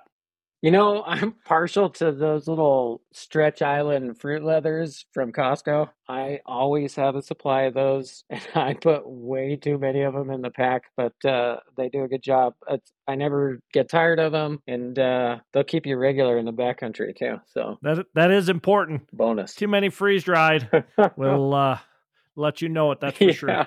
All right, always a pleasure, Matt. Anything else you want to close out on? Nope. Just uh, good to talk to you, Sam, and we'll talk to you the next time. Moving on, we caught up with Glendon Mullins. All right, Glendon, you want to tell us a little about your uh, 2023 season? This year, I mainly kind of concentrated. My nine year old son uh, really got into hunting last year, and I wasn't able to get him a deer last year because he kind of really got into it kind of in the later part of the season. So this year, my main focus was more getting him deer versus trophy hunting or, you know, that stuff. So I was able to help him get his first deer. He got it with a muzzleloader here in Virginia during the muzzleloader season, and he ended up actually getting a second deer. He also killed a doe with a rifle. Got his first two deer this year, and we're waiting on the late muzzleloader season to come in, which opens tomorrow. And he's, you know, still may get another one so far. So just getting him two deer has made my season a success. Oh, yeah, no doubt. There's nothing better than watching your children succeed. Oh, yeah. Going throughout your season, did you find any gear that you really fell in love with for 2023? Not that I really fell in love with. Bought a Ruger American rifle in 450 Bushmaster. Uh, I had been wanting a straight wild case gun for a couple years now and cross a good deal on one because I do have some future trips planned, possibly to Ohio or Iowa, you know, some of those states that require that you use a straight wild cased rifle. So I bought that Bushmaster and it shoots really well at the range. I can't complain about how it shoots or anything like that. And it's really light, only has a 16 inch barrel. Uh, so it's real maneuverable in the woods. But I do have one complaint about it. It doesn't have a lock on the bolt. So no matter if you're on safety or fire, you can work the bolt. And, you know, several times this year, of course, I hunt in the mountains of Virginia and do quite a bit of walking. For me to walk a mile or two miles in the woods every day hunting is fairly normal. And when I would have the gun on my shoulder, carrying it that way, several times uh, if I took it off my shoulder, I noticed the bolt was working its way loose. It was working its way up, and I'd have to put it back down that that was my one complaint about it. Other than that, the gun shoots great, and uh, I did kill a small four point buck with it, and it done its job as far as killing a deer. But the bolt working loose like that was definitely concerning. Yeah, on my Remington 700, the bolt doesn't lock either, and you got to check it. So yeah, it's it's not an isolated thing. A lot of those three position safeties, that's part of their benefit. Sounds like a pretty nice rifle at a reasonable price. Uh, moving on, is there anything else you want to mention? I bought just on a whim. I was on a website. I squirrel hunt with dogs, and I was buying a clip to put on one of the collars to charge it. And I was on a website called W Hunting Supply, and they have a, it's a portable power bank that you can get. Of course, it'll charge your cell phone, you know, stuff like that while you're out in the field. It has it, a solar panel on it and a compass built into the back of it, as well as a LED flashlight I just I thought it was a cool little piece of equipment that I didn't really have plans to buy, but when I seen it, one of those things you just had to get because I thought it was cool and would come in, you know, really handy with the solar panel on it. If you're out in the field camping or something like that, needed to keep your cell phone charged up for your maps and stuff like that. Have you ran the battery bank down and then uh, charge it up with the solar? How much how much time does it take? Uh, I haven't ran it down that far yet and charged it solely with the solar yet, so I at, at, this time, I don't have a clue how long it would take. That was your only two. You don't have anything else, do you? This year, I didn't really have any pl- hunts planned, trips or out of state hunts. So I didn't really have a need to buy that much stuff. Where I didn't have any trips planned, I didn't really get an opportunity to review very much stuff through Rokslide. So those were kind of the only two things that I really had this year several of reviews we've done before, I always sing the praises of the Thermacells. So I'll talk a little bit about it again we do a hog hunt in Georgia every year during March, and the mosquitoes are thick down there. And honestly, we wouldn't be able to do the hunt without a Thermacell. Yeah, I think people that have never been to the South don't really know how intense the bugs can be when it's warm out. Yeah. Oh, yeah. All right, closing out. Do you got a favorite meal or snack? Well, I, am I'm, I'm sure Robby Denning is going to be disappointed that I'm not talking about the beanie weenies and Vienna sausages that I promised him. But uh, one thing, and I've mentioned it on the forum before, uh, the guys that do the backpack hunting and stuff, I don't understand why they don't take a West Virginia pepperoni roll for each day that they're camping. If you're doing a five day hunt, throw five of them in your pack. You have a basically a meal ready to eat every evening. What is a West Virginia pepperoni roll? It's basically uh, pepperoni baked inside of of bread. Uh, some of them will have cheese baked in there with them, and some don't. It just depends on who makes it. They actually started kind of years ago in the coal mines. The coal miners needed a food they could take down into the mines and be able to eat out of their lunch bucket that wouldn't spoil or get all soggy in the conditions they had to work and stuff like that. And it's kind of a tradition here in West Virginia. We're kind of known for it. Yeah, I never heard of that. It's like a pig in a blanket, except it doesn't go bad. Yeah, pretty much. The uh, the pepperoni is completely encased in the bread, so it's like the meat isn't exposed. It just when you look at one, you just it looks like a roll, just like your regular dinner roll or whatever, but it has the pepperoni and stuff baked inside of it. Well, I don't know about five in a row, but I'd definitely give that a shot, buddy.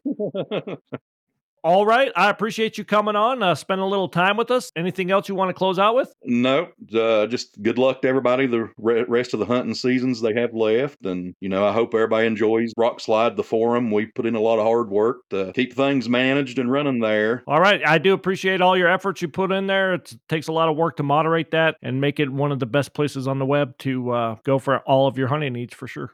All right, moving on. We finally caught up with Jim Carr. He's going to tell us a little bit about his 2023 season and some of his favorite gear. Welcome to the show, Jim. Hey, how's it going? 2023 season kind of didn't go as planned. We had four daughters, and three of them I take hunting this year. One was her uh, first year hunting. Um, Charlotte, she just turned 10. And so I kind of tried to plan my hunts around you know the kids, and so everything kind of was geared toward them this year. And uh, I was super busy at work. You know, I have my construction business, so I kind of kind of put my stuff on the back burner for most for the most part. Although I did get to go out quite a bit. But anyways, on my kids, so we started out with bought a rifle from uh, Ryan, and it was I, I, call it the Rokslide Split Special. It has Rokslide uh, written on it, and it's a Lane Precision rifle, six six point five SAUM. That thing, I got it right before the season for my daughter's. You know, it's a light, it's a lighter weight rifle.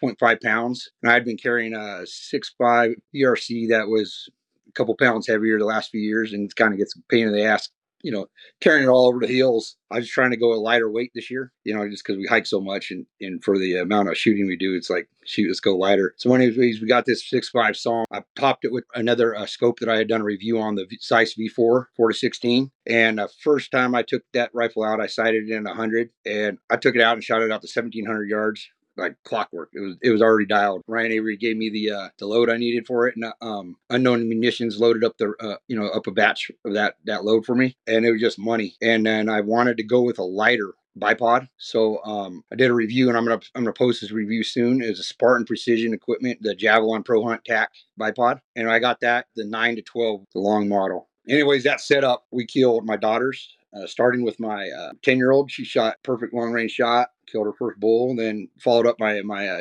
daughter Annabelle. She shot another bull at long range. Um, we're talking 800, both of all 800 plus. And then I followed up daughter Emmy using that same system, the you know the uh, Pro Hunt bipod and that rifle, and another one shot kill caught on video. And then I took a 10 year old out again, and she shot a you know, whitetail at 500 yards, 475 yards. Just all one shot kills with that rifle. That rifle was just, I mean, just perfect and uh, super light, nice to carry. Bipod is what I really do my review. One of my main reviews this year. I really enjoy it because carrying a bulky bipod with me, I always carry my rifle kind of on the front end of me, you know, like between my arm. So it's kind of my face all, all the time under my armpit. Yeah, with the Kifaru gun bearer. Yep, yeah. yep, gun bearer, and uh, which I love that. By the way, I should say something about that. That's been since I started using that. It's been such a difference maker on the fact that you know you're walking through brush, it doesn't hang up, and it's so quick to get it on and off. Uh, I've always carried a little bit bigger, substantial uh, bipod, which I do like bipods, you know, especially low to the ground, and that thing's always in my way. You know, my face and because tedious, and you definitely notice the weight with the uh, Pro Hunt TAC bipod. You just pop it on and off.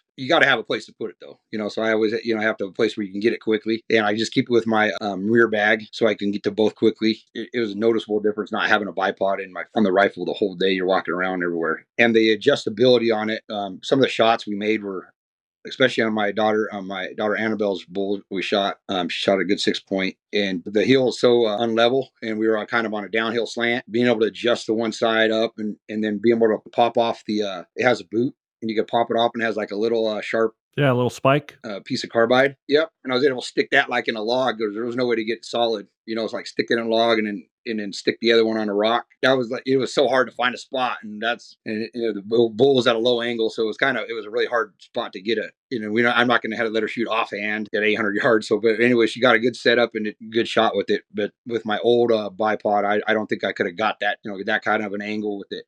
There's other bulls kind of on the hillside, kind of looking our way, so we didn't have a lot of room to go run around. You know that uh, that bipod is a difference maker. I love it. Uh, along with that rifle, that rifle is going to be keeping my kids' go-to rifle from here on out. Um, it's, yeah, sounds sounds like you've got a really dialed in system. Yeah, you know, and it's pretty good that all of your kids fit it well too and can shoot it well. Yeah, money well spent, no doubt. They they did their part, and, and that rifle made it so much easier. So, and that uh, bipod was, uh, I, I, love it. The only thing I about it is I'm kind of a little bit uh I get for I forget things. You could ask Ryan how bad I am, and I could see myself leaving that somewhere. you know, the bipod. You know, means you could pop it off and on. I could see myself losing it some one of these days. So those are two of the items that you know I really that I think they both changed our season for the better. They also gave me this Springbuck bipod, and it hooks to the same their same attachment, you know, a quick attachment from uh, uh, Spartan Precision, so you could pop it on and off. And and I was I, I, I was going to use it on a muzzleloader hunt. You know, I use it for a rifle, but it gets you up pretty high, like over sagebrush. If you're shooting down in uh, certain areas, it can get you up to 38 inches. You know, right at the, the, V, it's flexible, and you can actually get it all the way to the ground and shoot low off the ground. You know, you, it, the the legs can flex all the way out. Yeah, they have a silicone connection on the leg, so Yeah. Uh, you can speed adjust them and set them to however ways apart you want there. Yeah, so I would like to try this out some more. I, I never really, you know, got it kind of right during the season. And while we, I would use it, you know, with the kids, I wanted to keep that more steady bipod, but I could see how it, it offers some flexibility for certain hunts, like say, like you're in some flats with a lot of sagebrush or offering some good opportunities. And it's light enough that you can carry in your pack and they can be interchangeable the same day, you know, so there's no reason not to carry both of them and uh, a couple other uh, things that I like. One thing I have to shout out to is I've, I actually had foot surgery this last year, and I've had some foot problems the last few years. And I've been going through different boots and tons of uh, insoles. And I got shoot, I got probably four thousand dollars in insoles I bought the last two years, custom insoles just to try to help my foot. Um, well, I got these Hoffman uh, Explorer Light boots. They're actually out of Kellogg, so they're not too far from me in Coeur d'Alene. One of the uh, physical therapists I was talking to, he he said, "Man, you got to try these boots. They, they got they'd be perfect for you. They have a rocker in them, and they're really they're stiff, but they feel light enough." And anyways, I put them on, and I have a big insole that I stick in them. I got the wides. Man, it was like my foot fit right in them. You don't have to force your foot in them, and I didn't have to break them in. And in my last two seasons, my feet were just killing me. And actually, I used these boots a little bit last year, so I got a little bit more in them. As soon as I use these boots, I, you know, give me a lot more on my feet. They're the best boots I've actually ever put on my. I got, and they're they're cheap too for what they are. They're like 330 bucks, and uh, they're well made. I, I beat the crap out of them. I packed out. I, I think I packed out six bulls with them at this point. You know, they offer a lot of support, but they're also they don't feel like you have big old clodhoppers in your feet either. Um, and they're a true six inch height, and to me, they're the perfect height. You know, they they don't you know you're not getting anything in your boots, but they're also not uh, you're not losing your mobility either. So really good. Stuff. You know, especially for you guys up there. I mean, just having a good boot that you can grind around in. Sometimes you just get so used to boots fitting not great that you know you just kind of push through it, and then you finally it's like a breakthrough. You finally get it, and you're like, man, this is so awesome right? And I and I do a lot of rocks. You know, you're on a lot of side hills and rocks, and they just offer the support and that rocker. And there's a rocker in them. It's just a slight rocker, but that rocker takes so much pressure off my forefoot, and I notice it. What happened? I have a had surgery on the second toe joint. It takes pressure off to your forefoot. You know, when you're when you're walking, it, it takes pressure off your foot. So I, I mean, I I'd recommend that boot to anybody. I guess you got anything else you want to talk about from last season? Yeah, uh, just a couple. Uh, well, one I did a review on it last year, but we didn't really get. We got it kind of late in the season. It was a Western Edge Gear pack. Um, this guy makes youth packs, and you know, obviously I got a lot of use. Um, and we got a long, a little longer version, so it fit my. Uh, she was 14 last year, but she's my 15 year old. It fit her, and my girls are tall, so my girl, my, my one, my 15 year old is five foot eight. And even my uh, my 10 year old, she's five foot four so they're kind of tall. Anyways, packs for my kids have been a hard to come by and they you know they're always too big you know to get a pack that's big enough to actually pack well this year my my daughter annabelle and my daughter emmeline he shot a she shot a really good buck in uh, across the canyon. I needed some help this year packing and uh, this is the most they've ever packed. They loaded that pack up. They packed as much as i've had a couple of adults pack you know and the pack it's kind of based almost i'd say it's a cross between a Kifaru and an exo pack and well made. It has a lot of uh, straps so you can man was able to secure that meat really well. It, it, it it's definitely uh, the only pack that i have found at it for youth, you know, that, that they can effectively pack. And they packed, I mean, a really good load. And they, it, it definitely did really good this year. Really impressed with it. Yeah, they make some great quality stuff, and they're a great supporter of Rokslide. They got that youth photo contest. Yeah, I think that's the hardest part when you have a small torso, you know, and you're making, you're forcing your kids to wear even like a woman's pack, and it's not fitting very well, and they're just uncomfortable. And kids are uncomfortable. It just makes the trip a lot less fun for you. That's for sure. Yeah, and one other thing I wanted to touch on was I've kind of uh, struggled with good sleeping bags in the last few years, but I got to use one uh, this year.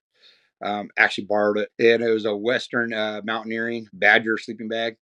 That thing it's a 15 degree bag, weighs two pounds, eight ounces, packs down pretty nice, but it kept me, I was in a zero degree temperature and then, and I felt good. So it, it holds up to its temperature rating. I, I kind of have a, you know, big shoulders and I, and I felt like I had good room in that bag. That's one of the most comfortable bags I've ever been out of. Makes you kind of hard to get up in the morning though, because it's so comfortable.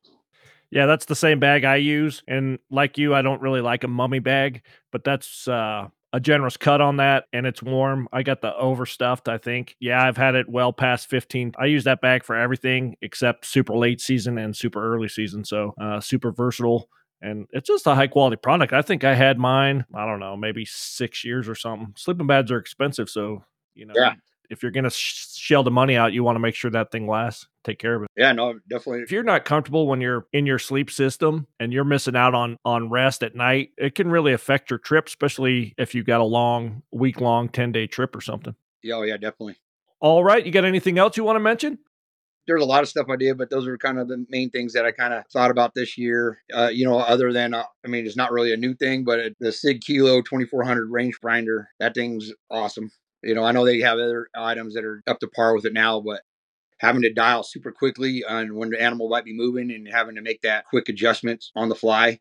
That thing, like I said, we girls killed four animals at pretty long ranges and the animals weren't necessarily cooperating you know they weren't just standing still you know we had to wait for them to stop and, and then they moved and then we get on them again and that rangefinder just has been i mean with that rifle and rangefinder setup that rangefinder is dead nuts. I mean when i said my first shot after i dialed it in 100 at going out to 1700 yards and being just i mean perfect elevation is i mean that's just show you know it's got a good system and i, I definitely uh it's very helpful for people that don't know, you know, you're up there in North Idaho, you're hunting a super thick kind of country. There's only certain places you can shoot that are open enough to get a to work your shot in, and you have to execute when they're in that little teeny window in those little teeny clearings. That makes all the difference in the world.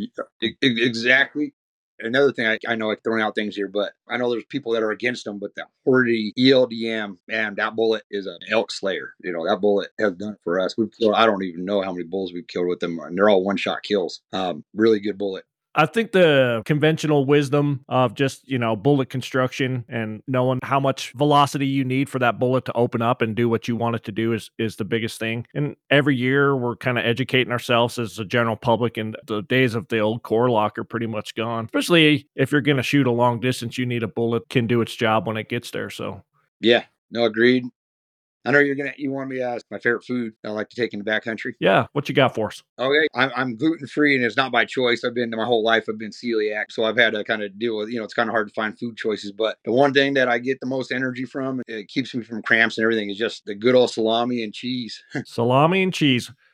And sometimes I'll get some uh, rice crackers or something to go with them. Yeah, but that, that salami and cheese has done it for me. I, I, definitely I'll go half a day and then all of a sudden, man, I'm feeling like I, I don't get no energy. And I just but eating that fat and that you know that cheese, I shoot, I feel like it plenty of energy, and, and that's kind of my just that's my most number one go to food that I eat.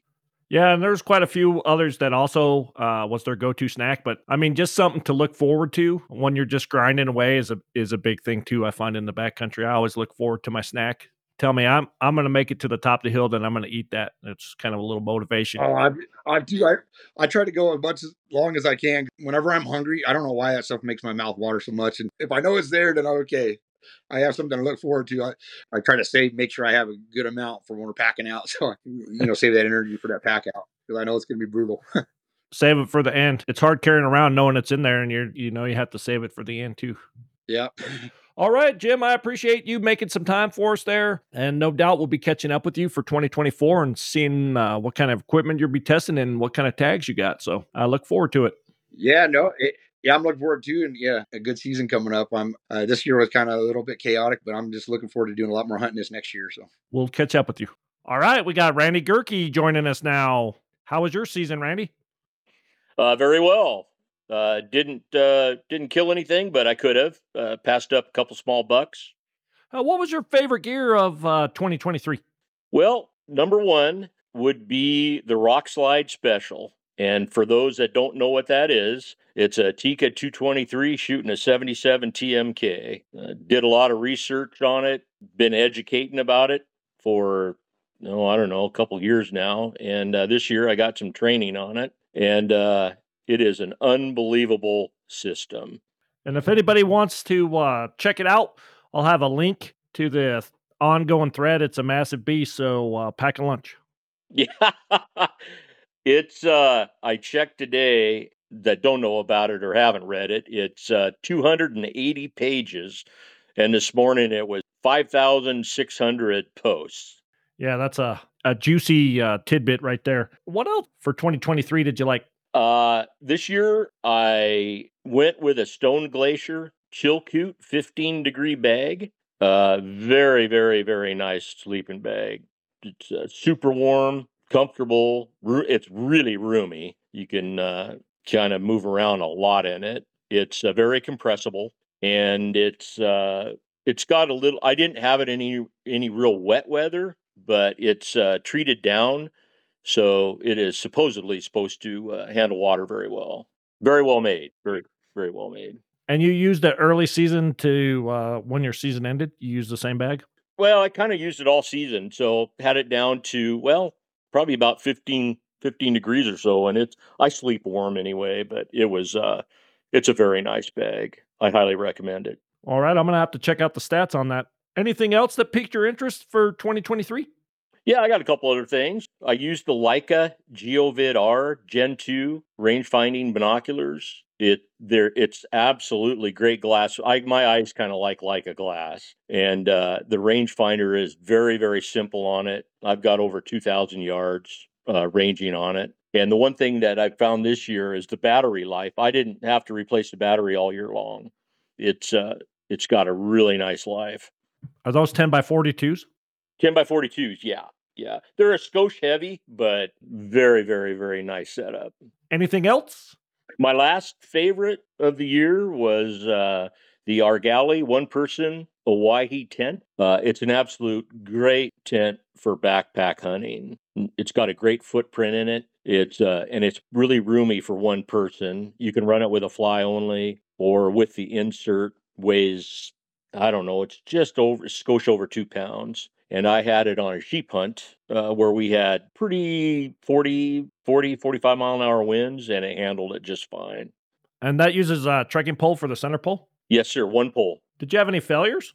You know, as someone else had once said on one of the threads on Rokslide, they choose their gear really carefully and research it. So being a member of Rokslide, that's kind of what I do all year long is research gear and see what others are using and take the good with the bad. I do quite a bit of research and uh, I choose wisely. However, I'm still looking for that perfect sleeping pad. Uh, this year I had a uh, to Summit Etherlite XT. It checks all the boxes except for I slept four nights with it flat and I had to patch it three different times. So, you know, whether it's the mat's fault or not, I can't say for sure, but I always have a ground cloth underneath it and uh, it just didn't hold up.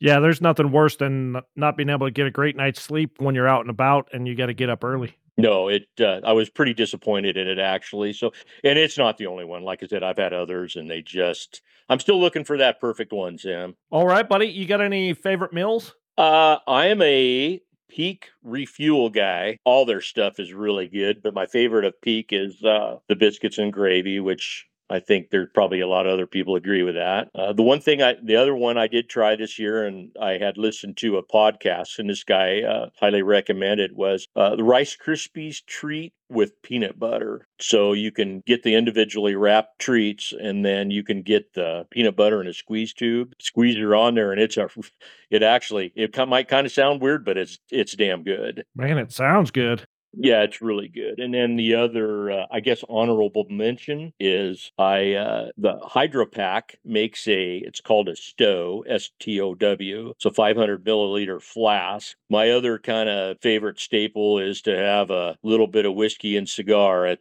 in, in the evening after the meal. It's a plastic whiskey flask. HydraPak. They make uh, a lot of other water carriers, and they're literally bomb proof. And this little flask is really nice. So when you're done with it, you can uh, it just folds up to nothing. And you don't have to put whiskey in it. You can put whatever, but it holds my Pendleton. All right, Randy, sounds awesome. Moving on.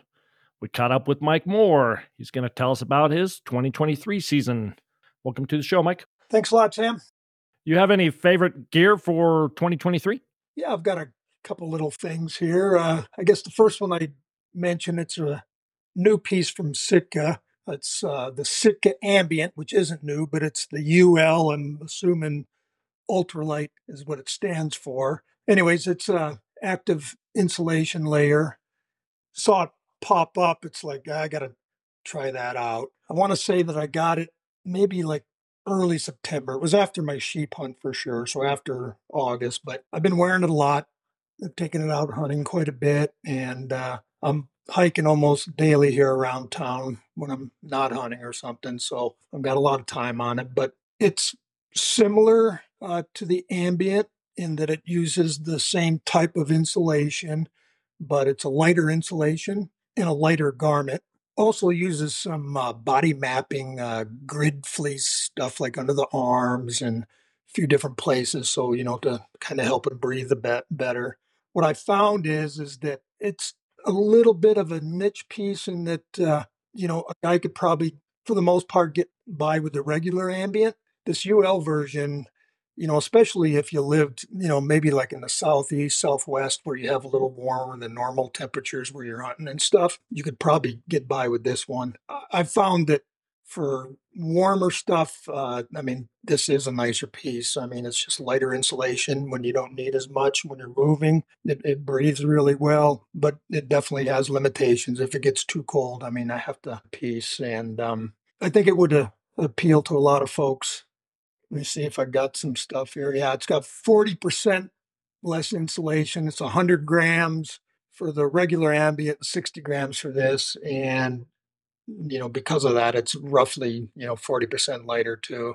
It weighs just a little over eight ounces for this piece. So that's pretty light. Packs up small too.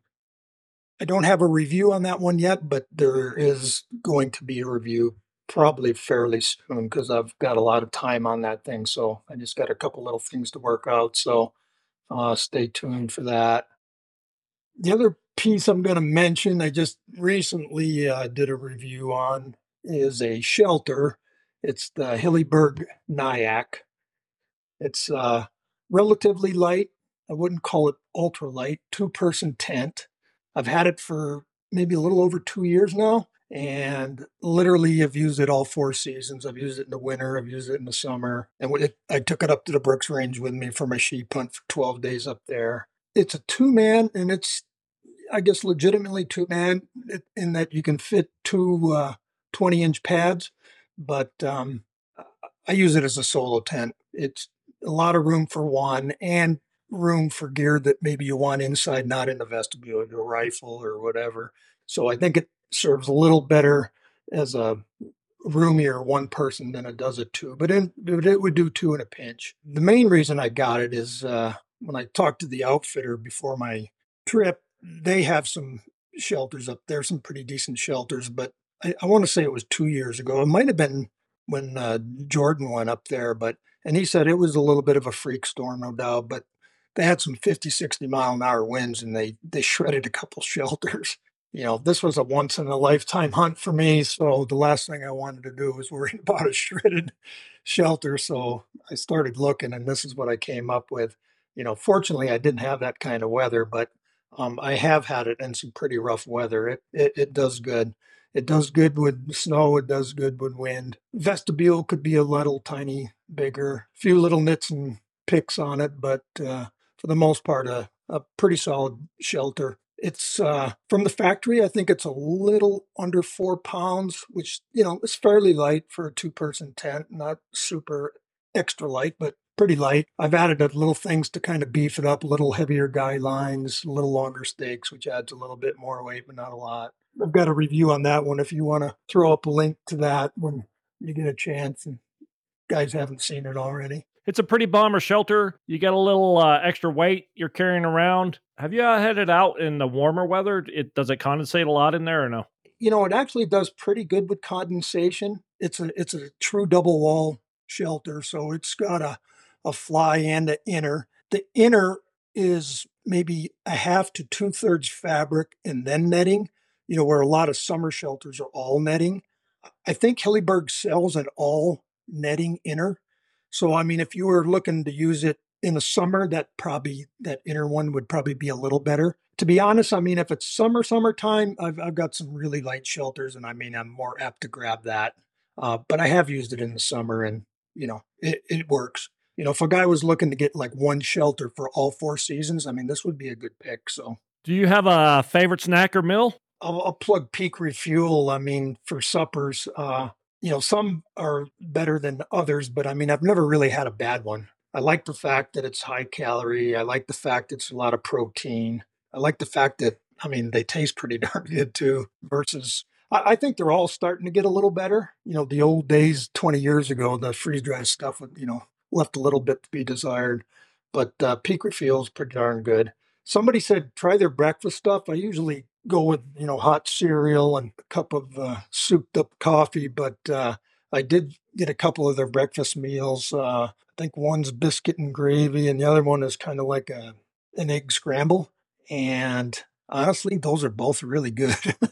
um, I don't know. It just seems like it, I can do the hot cereal thing a little quicker. I'm usually pressed for time, but if you're not pressed for time, the breakfasts are pretty good too. So I never had any of their breakfasts, and yeah, they're good. I, I will mention my uh, my coffee. It's uh, it might not be like the best tasting coffee, but uh, a lot of my stuff is geared to like packing calories as high as I can for as least amount of weight. But I was making it myself. It's uh, you know basically instant coffee um, when I was making it, along with some um, coconut oil powder, and with that some yeah powdered butter you know two things i never knew that they made powdered. One of those things that keto guys supposedly use for breakfasts you know because they're okay with fat but they don't like carbohydrate bullet coffee. Yeah exactly that's it. But anyway so i was making my own and then somebody said well you know they there's an outfit that makes it in little packets and stuff and um shoot i didn't write that down so now I'm, maybe i can get that to you later the name of it but anyways they do make it in little packets. And I mean, I wouldn't say it's much different than what I made, but it's a lot easier. It's already in little packets. You just rip it off, add uh, boiling or hot water, and give it a good stirring. And, you know, I think it's like 200 calories in a cup of coffee. So, anyways. Instant bullet coffee. I'll add the link when we get it, and then I'll be looking it up. I guess we'll just keep up with you throughout the 2024 season, see what you're up to, and see what gear you're reviewing this year. Sounds good, Sam. Thanks for having me on. All right, guys, we caught up with Josh Boyd. He's going to tell us a little about his 2023 season. Hey, Sam. How's it going? It's going pretty good.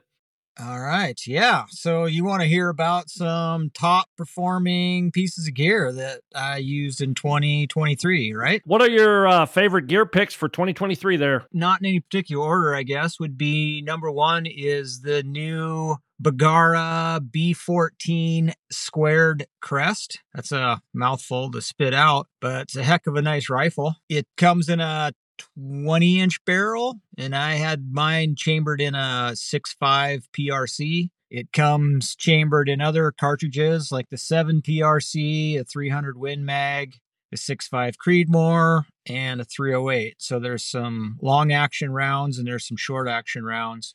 And uh, the rifle's trim, it's fairly lightweight, you know, seven ish pounds uh, unscoped, but the short barrel, that short 20 inch barrel, is pretty incredible to pack around. Stock super comfortable, it's lightweight, shoots well. I liked everything about that rifle. I haven't written a review yet, but it's coming shortly. Sounds like a great review. This little short barreled rifle seems to be something that would be right up your alley hunting these dark pine north slopes. Yeah, it's great in heavy timber. It's just quick pointing. You know, you can put a shorter suppressor on there and it works fairly well with a short suppressor. I put a, a five inch Thunder Beast on mine part of the year and loved the way it handled. It felt like a regular length rifle at that point. The short barrel's great in this heavy timber. It's great to carry around and it's easy to point and easy to shoot. I like them. And you never felt uh, disadvantaged for those longer shots? I did lose a little velocity with that shorter barrel, but it wasn't anything significant. You know, maybe a hundred feet per second over a like a 22 inch barrel. It seemed like, but nothing dramatic, and I could compensate pretty easily. I don't shoot ultra long range and that 6.5 PRC has fairly zippy. So, you know, it felt like, you know, I wasn't losing a whole lot of uh, energy downrange. Pretty straightforward trade off. Little handier gun for a little less speed. Yep. And so, one of the other things I used this year that I really liked, and I wrote a review on this as well, it's the Peaks Solitude Teepee. I used that throughout the spring and did a review on it this summer. And I used it quite a bit this fall when the weather turned cold and the snow got kind of deep. You know, it has the ability to run a, a stove in there. It has a really nice floor that you can pitch before you pitch the teepee, which is pretty nice. It has great features, you know, like the two zippered doors on both sides. They've got that nice arc got a lot of guy outs. It does well in the wind. Um, just a fantastic design and a, a, great teepee for folks looking to purchase a teepee, especially like a two man style teepee with that'll house gear and a stove. It's a it's a great piece. Came on Tipsy Tuesday and told us a little about it before. And the, my biggest takeaway was it has a lot of features for kind of a priced well. It is, and it's a it's a well featured and it's fairly light. That's that's another nice thing about it. It's it's a great teepee. Uh, I'd say check it out if you're in the market. Yeah, and I'll link your homepage review there and the Tipsy Tuesday that we did. So uh, Moving on, was there something else? This one is another reviewed article, but it was reviewed not by me, but Justin Crossley. Uh, it's the EXO K4 pack with the 5000 bag. I love that bag. I love that frame. It's probably the the best pack I've used to date as far as comfort wise carrying heavy loads. There's just something about that belt and the lumbar and the weight transfer from the frame into the hips. It just carried things really well, really comfortably easy to adjust, easy to get the bag on and off. It's not overly strappy. That's just a great pack and I'm in love with it. I can't, yeah, I can't wait to use it again next year. Be checking it out. I know it's been getting a lot of love from a lot of people. Yeah, and it's for good reason. It's a legit carrying pack. I've used and tried a few of their other packs. I borrowed them, but in, you know, they carried okay. I had a hard time keeping them on my hips. This one I did not have a problem keeping up on my hips and it just locks right into that my lower back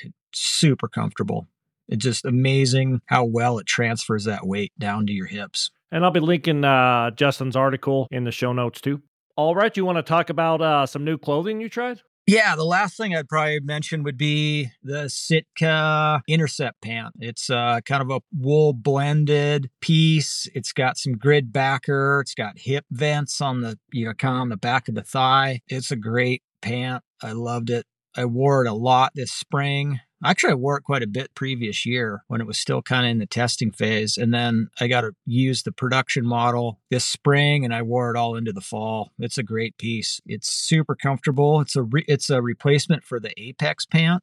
The Apex pant had a different material and it tended to kind of fuzz out a little bit and the pattern kind of got broken up a yeah, little diluted. bit. Yeah. And just kind of the durability of the Apex wasn't quite the same as this fabric that's in the Intercept. That was a big hit this year for me as well, was that pant. And you would classify it as a like a mid-season pant? Yeah. I wore it from early September all the way into mid October. And there's some other stuff I was wearing at the as well, kind of mixed in there. But it's a solid mid-season pant. It could get you later into the season too if you threw some uh, base layer underneath. But it's a great pant for most of the hunting that I do. You know, when I think of that, it's early to mid-September to later October around here. That covers the majority of most people's seasons, I would say. Yeah, for sure. And you want to close out with a snack or a meal? So this year I was using a lot of GastroGnome products. It's a freeze dried company out of Bozeman. One of the my go-tos was their peach cobbler, their hot peach cobbler with ice cream. Obviously the ice cream's not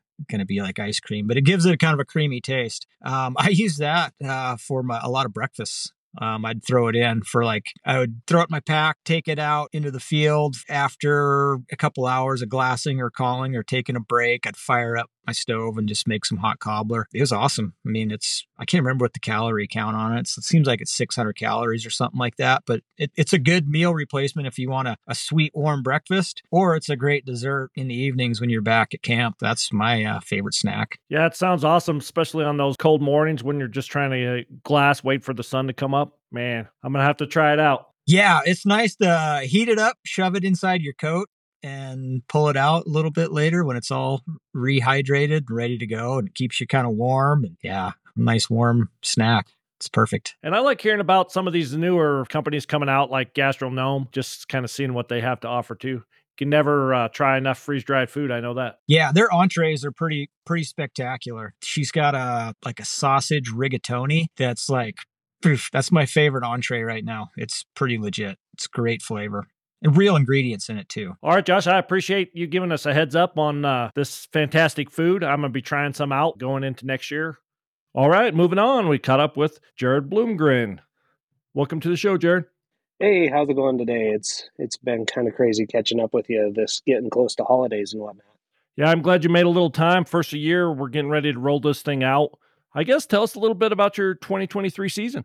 You know, it's been a a crazy season. It's winding down at, here at the end just before Christmas and filled my last tag uh, about a week and a half ago. But it's been a really epic fall for me. You know, starting out in uh, late August, uh, was able to capitalize on a, a great antelope buck, which led me into uh, the deer season, taking a great whitetail buck with bow, and then right into the Montana elk season, taking a great bull. And then shifted gears a little bit at that time and went into the rifle season. Montana took a, really good mule deer uh, took my son out, got an antelope with rifle, and then we got into the deer seasons in South Dakota.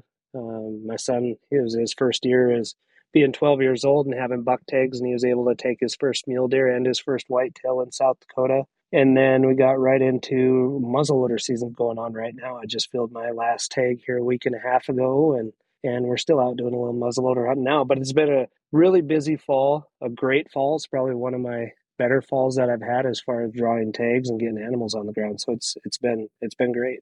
Yeah, I've been following you on Insta for a while, and uh, yeah, you you've put some amazing animals on the ground. But you know, you spend a lot of time in the field, and uh, along those lines, we kind of want to talk about it. What's your favorite piece of gear you think for 2023?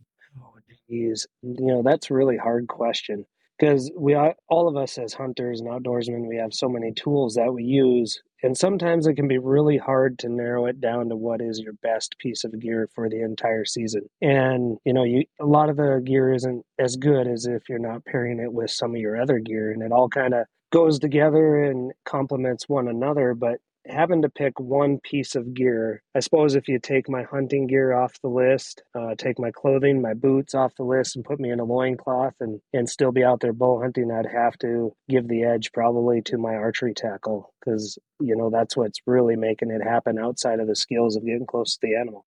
I love archery. I know uh, you you kind of are one of those guys that get to trade and try the new stuff every year. And why don't you tell us about a little about what you shot last year?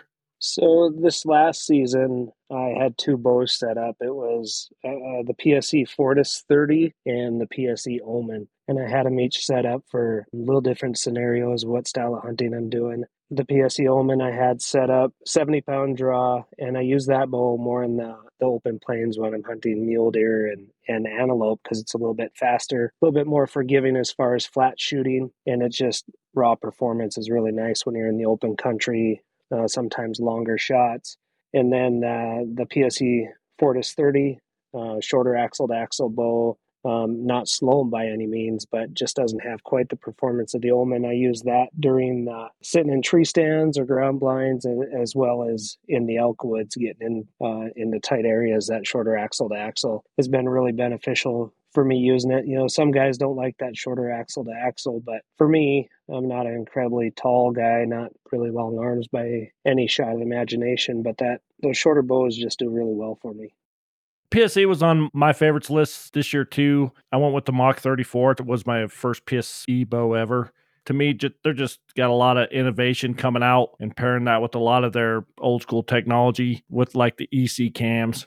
It's just a great shooting bow. It really is. You know, the only reason I didn't pick up that 34 this year is I don't like to get much past a 33 inch axle to axle bowl. I like to stick 32 and under. Um, so that's why I went with the the Fortis and the Omen this year. But going into this next season, I have their their new Mach 30 now uh, carbon bow. They just introduced that here the last oh what, month month and a half, and that thing's a shooter too. The PSE has really stepped up the game uh, the last few years. I've been shooting them since I was 10 years old, so going on 35 years of shooting PSE, they've definitely made some advancements. Not to beat on the PSE bandwagon here, but you know, even the improvements they made on the 30 from the 34, a lot of cool little features, little upgrades that I kind of wish the 34 had. Yeah, yep. And I, I think you'll see that coming down the pipe moving on what else uh, during 2023 did you find uh, really invaluable during your hunting season so I did have a chance. You know, I've never really been ingrained with getting a chance to use a lot of different packs that are on the market. I know there's a lot of great companies out there that make some phenomenal packs for the backcountry, and you know, I, I've never really stepped into the game of using these high-end packs. But I did have a chance to start testing and trying out some packs. Oh, about two years ago now, and they really started coming on strong. As AKEK They came out with two packs. I first used their Gen 1, the Alpha 3200, and it had some downfalls, had some issues, um, addressed those issues, uh, wrote an article on Rokslide about it, and they did listen to the end user uh, various people out there using that pack, and they came out with a Gen 2 in that Alpha 3200 that uh, addressed a lot of those things that were shortfalls of the pack and and really pushed out a great pack for the price point. And then just this last year, they followed it up with uh, a bigger pack the Climax 5400, and I used that on extended elk hunts this year, carrying a lot of weight. And the downfall is I don't have a lot of experience with a lot of different packs out there, but I'm thoroughly happy with how these packs perform for me compared to what I've been using in the past. And they definitely changed my, I wouldn't say style of hunting, but it definitely changed my comfort level a little bit. So I, I definitely was very appreciative of using those this year. Both of those are also reviewed on the Rokslide webpage as well. Yeah, I read your review there on the AKEK, and I do think you're right. It's a pretty impressive pack. Sometimes we don't give these newer companies their due um, when they try to break out. But like you, I can appreciate the fact, you know, they had a little bit of growing pains. They addressed their issues and came out bigger and better when they put out their Gen 2, and I can't wait to see what they're going to put out next. Absolutely. Yeah, they, there's a testament to a company that listens to the users out there and, and acts as fast as they did and address some of the shortfalls that they had early on. You got anything else that really stood out for you uh, last season? I'm using a lot of the Vortex optics, been using those for years. Really started using the UHD binoculars the last oh season and a half. I was a little surprised by how well that UHD in the Razor line did over the, the original Razor. And both my wife and I are using those and that UHD glass, I didn't think it would get much better, but I'm really happy to say that UHD does make a difference after you spend some time behind it and switch around and, and go back to the non ultra high definition glass. There is a difference there, but you know, optics, a lot of choices out there too. And, and I feel these higher end optics is something that you need out in the field, if you're, especially if you're going to be spending a lot of hours behind that glass. So, definitely some of those Vortex optics I've been using this year definitely gives me the edge as well. Vortex, you know, they get a little flack now and again, but I think the big thing with Vortex, they try to make a, a quality product for every price point. So if, when you're looking at their lower end stuff, it's not obviously going to be as good as their higher end stuff, but it's not meant to be, and it's meeting a price point. But when you get to that upper end stuff, like you talk about that UHD, I mean, you know, I run some Swaros, but that's they're definitely right there on the, on the cusp of that. They're just a great bino at fair price, I think. Yeah, absolutely. That price is something you, you can't balk at the price that they put out there. And, and like you said, it's there's price points for everybody out in the field and, and they're not quite like some of the Swarovskis by any means, but I have found and I've had a chance to get behind some Swaros in the past and they are definitely nice. But um, so far the Vortex is working out great for me just like anything else, you gotta be where you are in, in life. And if you're not spending as many days in the field, you know, sometimes I wonder if I can justify some of the stuff I have. Just, you know, I don't get out as much as I wish I could. Yeah, that's uh, I think that's a common thing for most everybody anymore. Uh, what else did you try out in 2023 there?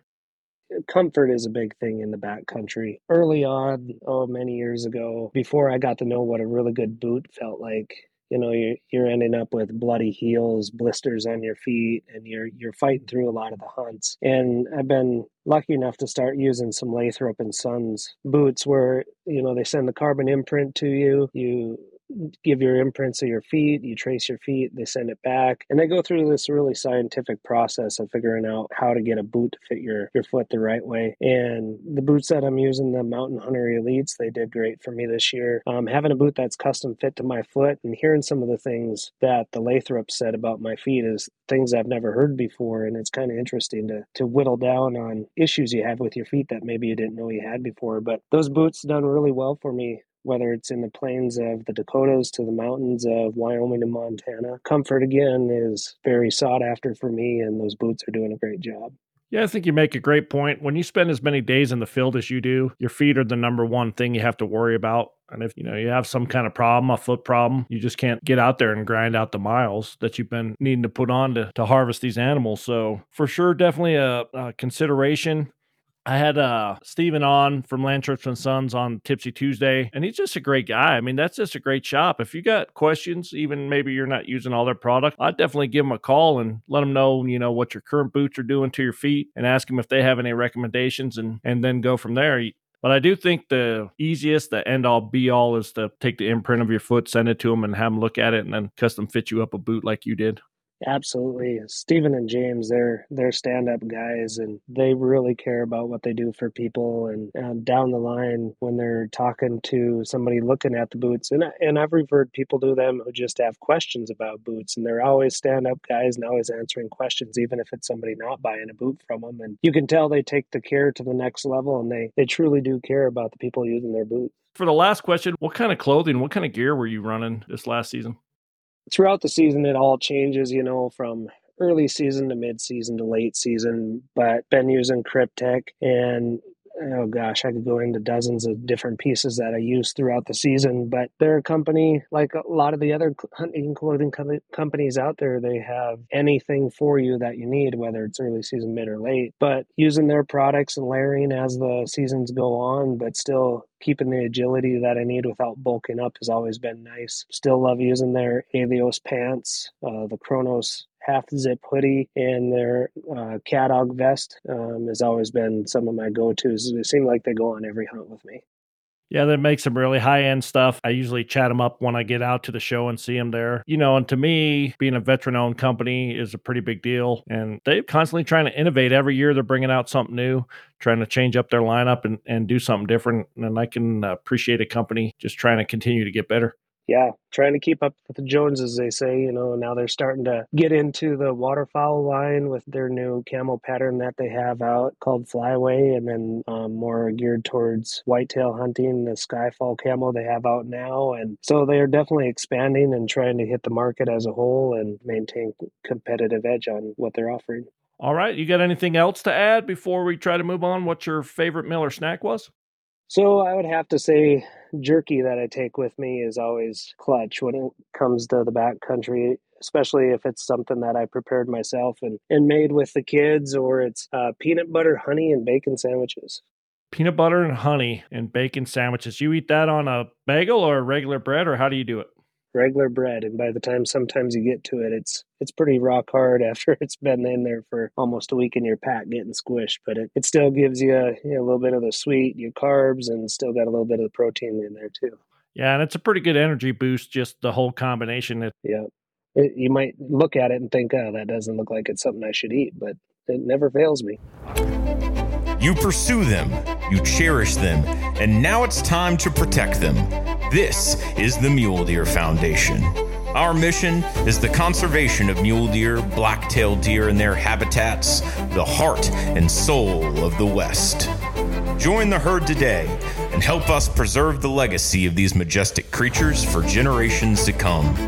Your membership supports essential conservation projects, research initiatives, and educational programs that secure a future for mule deer and black-tailed deer. Our deer our heritage, our responsibility. Don't just witness their journey, be a part of it. Join the herd. Together, we can make a difference. Visit muledeer.org today. All right, moving on. We caught up with Les Welch. He's here to tell us a few of his favorite pieces of gear. Welcome to the show, Les. Hey, how you doing tonight, man? Pretty good, pretty good. What stood out for you in uh, 2023? So actually, one of my favorite pieces. I tested a lot of different equipment over the summer, did some summits and stuff, and it's the Option Canyon Pounder. It really was heads and tails above really any other sight I've shot, and I wasn't expecting it, which was a really nice surprise. I did the five pin, I custom built it, and I got it fairly late into the game, uh, probably early August, but I knew within, um, you know, just a couple hours of shooting it that it was going to be my go-to. Um, I think I had a dozen, 14 different sites here this summer that I was testing and trying out, and uh, it was a no-brainer. I within arrows, I knew that it was going to be the Canyon Pounder for this year. So yeah, I lugged it around uh, three months out in the mountains, and I've been going here now with it for another month and a half, and I still got a month and a half to go, and absolutely love that thing. Yeah, I think it's uh, pretty revolutionary. Just the uh, pin being centered inside the sight housing as you can move it up and down. It's pretty impressive. Yeah, it's it's super neat, and I like the fold away option, uh, which is super cool. I did build the five pin. Uh, do it again, I would probably run a four, maybe even a three, uh, probably a three. But just wanted to try that five pin, and um, I'm running the bridge lock version of it, so it actually is you know mounted through the center of my Mathews. So that's that's it's neat. Uh, I'm really really impressed with that sight. What else stood out to you for uh, 2023? So. It's the G5 Mega Meat Broadhead, actually and the dead meat V2 I should say as well because that's my elk that was my elk go-to head this year. But I've shot a number of deer now with this mega meat, and I shot expandables for 10, 12 years, you know, years ago. And then uh, when I helped Bill Vanderheiden launch the Iron Will, they're doing those that very first review and and testing and stuff. I've, I've, been shooting those ever since, and just wanted to like expand the horizons again. And so I shot a lot of broadheads this year again, and even late last season, which was still 2023. Um, but it was early January in our late season here in Wisconsin. I shot some deer with that uh, mega meat. And I just, I'm blown away. I was a little nervous about the big cutting diameter and severe steep angles, and I've actually shot a couple of deer that would, it takes away all questions I've had. So pretty stoked about it. You have to look into those. I'm always looking for the next best broadhead myself. You know, it's just that confidence level going into the field. It just makes you shoot better, I think. It does absolutely, and, I man, I've never seen blood trails like I've killed. I think five deer with this head now. You always hear people say you dumped a red paint can, but I, I literally. So you'll see in this upcoming uh, Mathews lift review and, and on our YouTube and stuff, the blood trails on some of these, and, and they're legitimately six feet wide, uh, three feet minimum, up to six plus feet wide. Just blood blows. It's it's incredible. Yeah, sounds pretty amazing. Anything else you want to close out with uh, from 2023? You know, uh, the Mathews lift should be in on this, but that review is going to drop here pretty soon uh, at Rokslide, and then we'll have a bunch of stuff on on the YouTube and stuff too. So you know, look for that because it's an amazing new rig. Don't know where it falls in there. You know, top one or two items for me would be, you know, for sure. And it's it's definitely the best Mathews I've ever shot. You know, I've shot every one they've made since '92, and uh, this one is incredible. No, you know, a lot of good gear out there. So we could talk literally for hours about the different gear that I tested this year and used and, and was really happy with. But those are the ones that are, you know, right up there at the top. All right. How about a favorite snack or meal you found this year? I used to be an ounce counter. Well, actually, a tenth of a gram counter. I'd weigh everything out to a tenth of a gram. And uh, throughout the years and the thousands of miles on the feet, I, I just have have regressed and went back to not caring about weight, but being comfortable and really enjoying my food. And the last couple years, my favorite thing is I literally will take in, even though I'm backpacking in and I'll be in for a week, I'll take a three or four inch chunk of summer sausage, a three inch chunk of pepper jack, and a small roll of crackers for lunch every day. I get meat, cheese, and crackers, and that is literally my go-to. I, I, love it, and then of course I gotta have you know, my dark chocolate just because I'm a freak. Yeah, you're not the first one to mention packing a little extra weight and bringing the summer sausage along. And I do. I think, you know, that's just something to look forward to in those long stretches, especially around lunchtime where it's kind of laxed, but you still need a little pick me up. I used to be, you know, really, really simplistic with with my breakfast, with my snacks throughout the day, and then you know the typical Mountain House or Peak Refuel at dinner time. And I still do that Mountain House or, or Peak Refuel, but man, I really, really enjoy my breakfast now and my lunches and my snacks. It's just it's, it's easier to keep the mental game strong and, and keep the energy up when you got you know good real food that's power in the body instead of the the garbage. Yeah, something to look forward to is definitely important when you're out there. Absolutely, absolutely. We caught up with Ross Russell, and he's going to tell us a little bit about his 2023 season. Welcome. Yeah, hi, Sam. I'm Ross Russell, and I'm the old man, I think, of Rokslide. Turned hit 60 this year and retired. And so I have a few favorite gear items. I did have a knee replacement, so I didn't purchase much. Uh, but my first favorite item is my tried and true Tikka 7M. Been with me 20 years this year. Top with a Leupold 4.5 to 14 uh, scope. I will say my father recently passed away and I keep it simple. His thought was always the KISS principle keep it simple, stupid. so I like that. Yeah, me too. That's some good advice.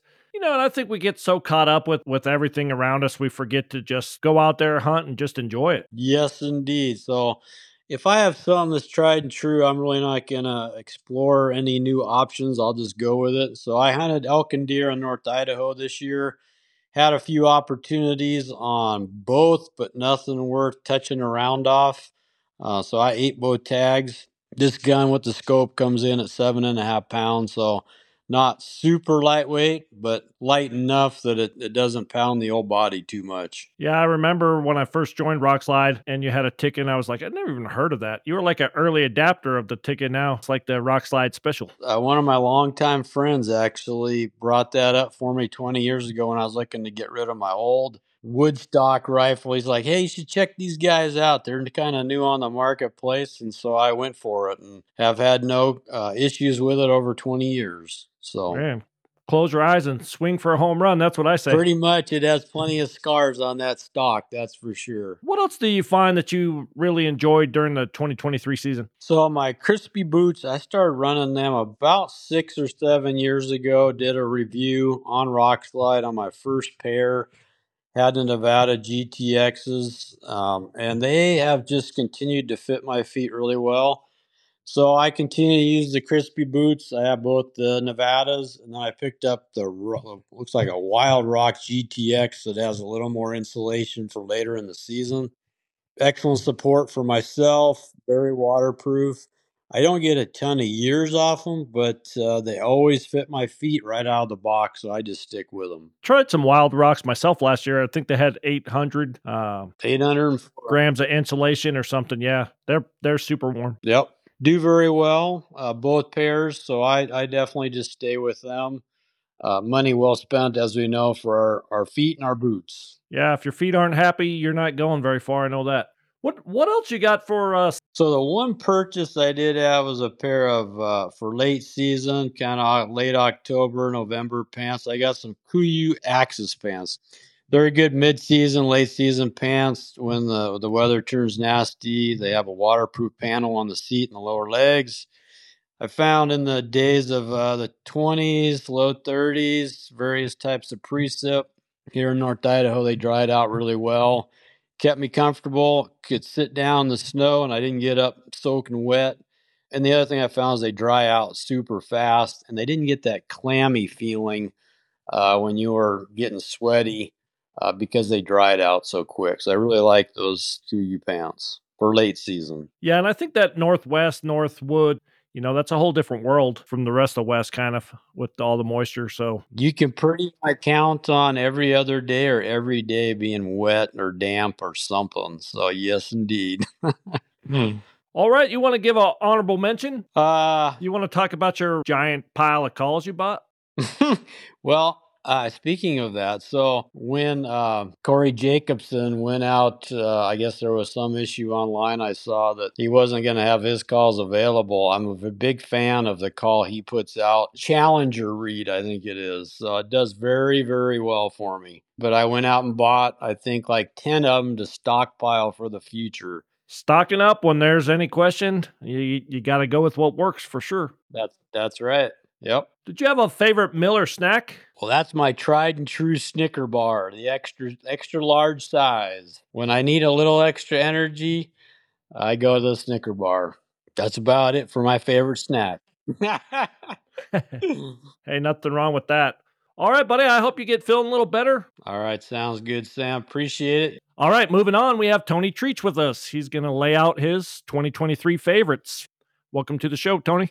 Hey, n- nice to be here, Sam. Thanks for having. Me. So, what did you find? What was your uh, number one piece of gear for 2023? Number one was probably a new bow sight that uh, Option Archery uh, came out with in 2023. It's called the Canyon Pounder, and besides the goofy name, covers all the bases for me in a movable uh, pin sight. Uh, uh, like like the other Option Archery sights, Dan Evans gives you the option of either shooting a single pin or shooting uh, multi pins. Uh, the biggest difference between this new Canyon Pounder and the Option four, six, and eight that he made before is the pin stays centered when you're in single pin mode, whereas before the housing was stationary and the rover pin, uh, or the, whatever you want to call it, the single pin would move up and down inside the housing, therefore giving you a sight picture with with a pin that's not always centered in the housing. And it, as soon as I switched over to this, it was dramatic, instant, better accuracy for me. I, I knew it had been hurting me for a while, but I love the the versatility of that sight so much, the option series that you know I just kept waiting, hoping that Dan would come out with one uh, centered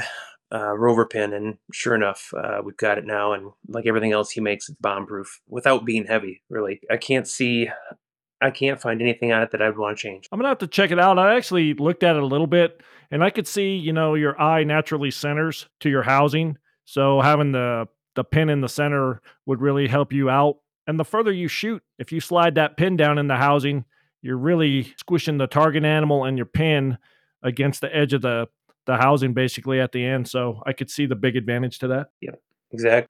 What what else moving on did you uh, find yourself really leaning towards during last season? For other new gear, Sitka came out with the Intercept, which replaced the uh, Apex pant. I like the Apex in the past, but it, I've got several pair of them, and they've got homemade stitch jobs where I sewn them back up together from getting caught on just about anything. They're, they were pretty delicate. They they were soft and they were a good mid-weight pant. You know, after September, it's halfway through, and there's different temperature ranges. You know, for the pants, and I, the Intercept pant to me is like the perfect middle range pant. Um, and I even wore it. Uh, I think I killed my bull in Nevada this year in early September. So you can wear them in, in super hot temperatures, but they also cover you probably into the low 40s. You know, before you want to get to something like for me would be the Stormfront, but they're super quiet. They're super comfortable.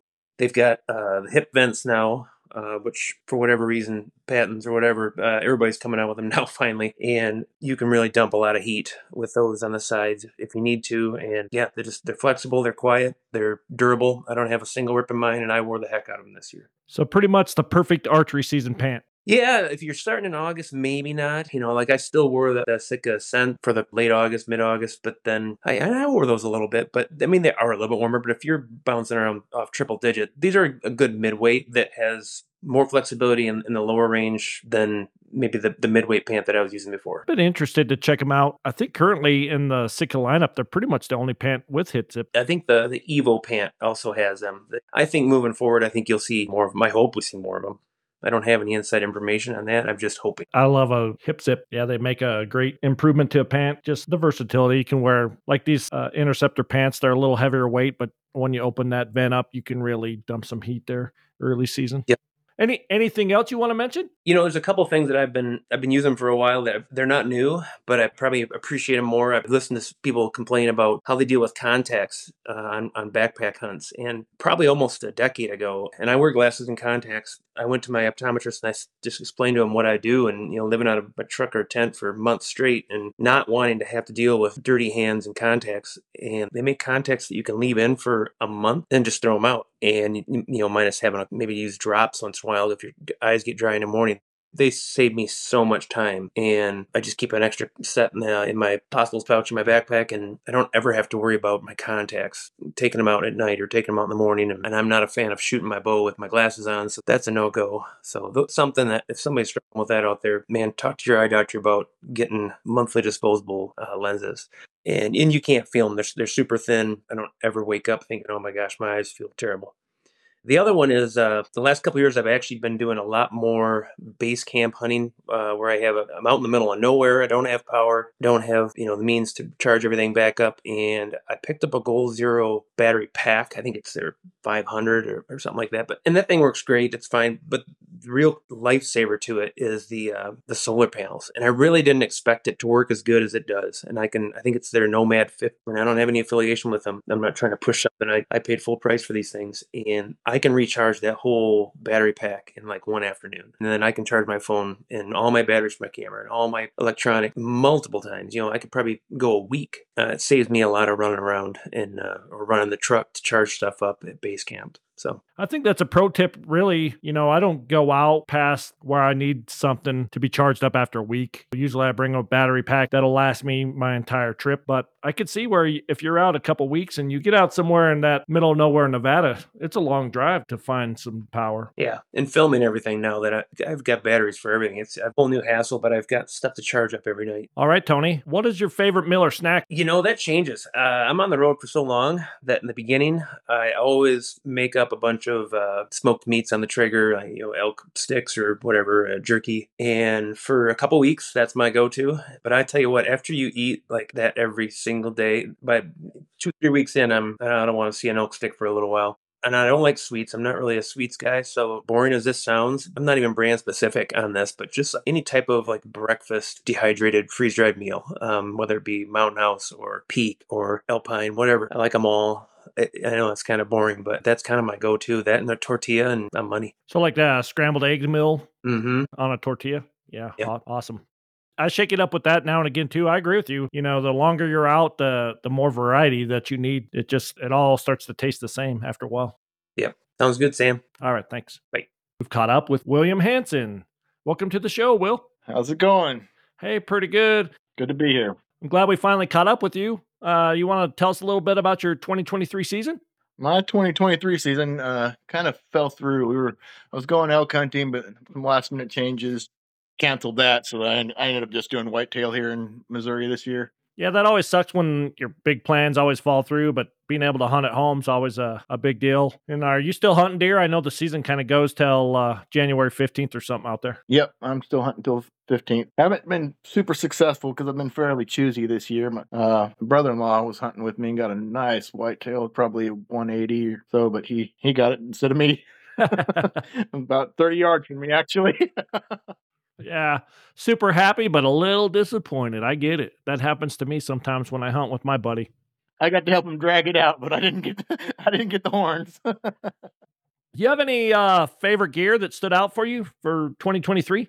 I do. I've been running the Fenix HMR 65R-T headlamp and I really like that headlamp. It's a little little heavier than some other ones. It comes in at uh, 143 grams or 5.1 ounces with the battery, but it has both the spot and floodlight options, uh, three different settings for each one. The highest spotlight is 1300 lumens, and the high, highest uh, floodlight is 400 and drops down to the lowest floodlight is five lumens. So if you need to use it for like a SAR search and rescue type thing, you, you have uh, lumen power if you need to, or if you are just using it like most of us do for after hours and nighttime stuff around camp, the, the low option gives you a real long battery life and doesn't let everyone know about your whereabouts. Um, been been real happy with it. Super durable. It's uh the titanium titanium casing. Um, you could you can darn near run it over with a truck and it ain't gonna fault on you at all. So it's it's rechargeable. Yes, yes, sir. It is rechargeable. I do carry two two batteries. It takes the uh, 18 650 lithium ion battery with the. I use the 3500 milliamp and carry two of them. And I've I've not had to recharge it like during a an elk hunt, but it does have the USB C. You can charge it in if you carry a battery pack with you and didn't want to carry an extra battery. And does it have? I don't know if you mentioned it. Does it have red or it's just uh, white? It doesn't have red. No, it's just white. Um, I don't really use red all that often, and I mean, I know I know it's better on animals to not spook them, but generally when I'm actually hunting, I'm not using the spotlight too much anyway. So I don't use a lot of red myself. I was just uh, curious. I know that that a lot of those models, that's the difference between the model number. One is white and red, and one's just white. So yeah, it sounds like a, a pretty great light. Anything else you found uh, during this season that really stood out? actually, the last two seasons, I've been running a, a UGQ Bandit quilt. I know a lot of guys don't like the the quilt. Um, I used it elk hunting, and I've used it throughout deer season this this year. Kids actually love it when they go out early morning deer hunting with me because it's light enough for me to carry and they can wrap up and keep them warm. But it, I got uh, the UGQ Bandit, the zero degree. I did get the foot box stuff with an extra ounce of fill, and it, it comes in at two pounds, 5.3 ounces, or 1,057 grams. Um, so it's not the, the lightest option I could get, but it's it's pretty light for the warmth and compared to other quilts I've used, they, they do seem to take a little more care with the amount of fill they put in it and um, the different options. Also, you you have the ability to customize your order a lot more with them than other quilt companies that I've I've used in the past. I did get you know the, the zippable foot box and the the drawstring for the the head, neck, a couple other options that were on there. It's basically the fully loaded version, and I'm I'm real happy with it. I toss and turn when I sleep, so I I really don't like the mummy bags. So it's it's a good. You're a restless sleeper like I am. It sounds pretty awesome. Is this like your one and done quilt? So when it's warmer, you just sleep with it open more, or you got multiple quilts? You you Yeah. switch them up, or how's that work? Yeah, it, it's my one and done. I, I usually just take it no matter how, how warm or cold it is. Um, I though I, I am probably going to add a warm weather quilt. Probably going to do a synthetic fill for the warmer weather when you know you're potentially going to get rained on more, and, and I can you know use it for a lighter fill. But this one, I, it seems to be fine. If that's the advantage, it's quilts. You can vent it a lot easier. Toss it back if you get too hot, just like a blanket. That's the thing. These things are pretty uh, high dollar, so the more uses, the longer you can extend it. I mean, the more value you get for the price that you paid. So being able to have a one done item, you know, really you can justify spending a lot more on it. Yep, yep. That's actually kind of gets to my next uh, piece of gear there, the the Kifaru Modus. Um, I did a review on it couple years back, I think.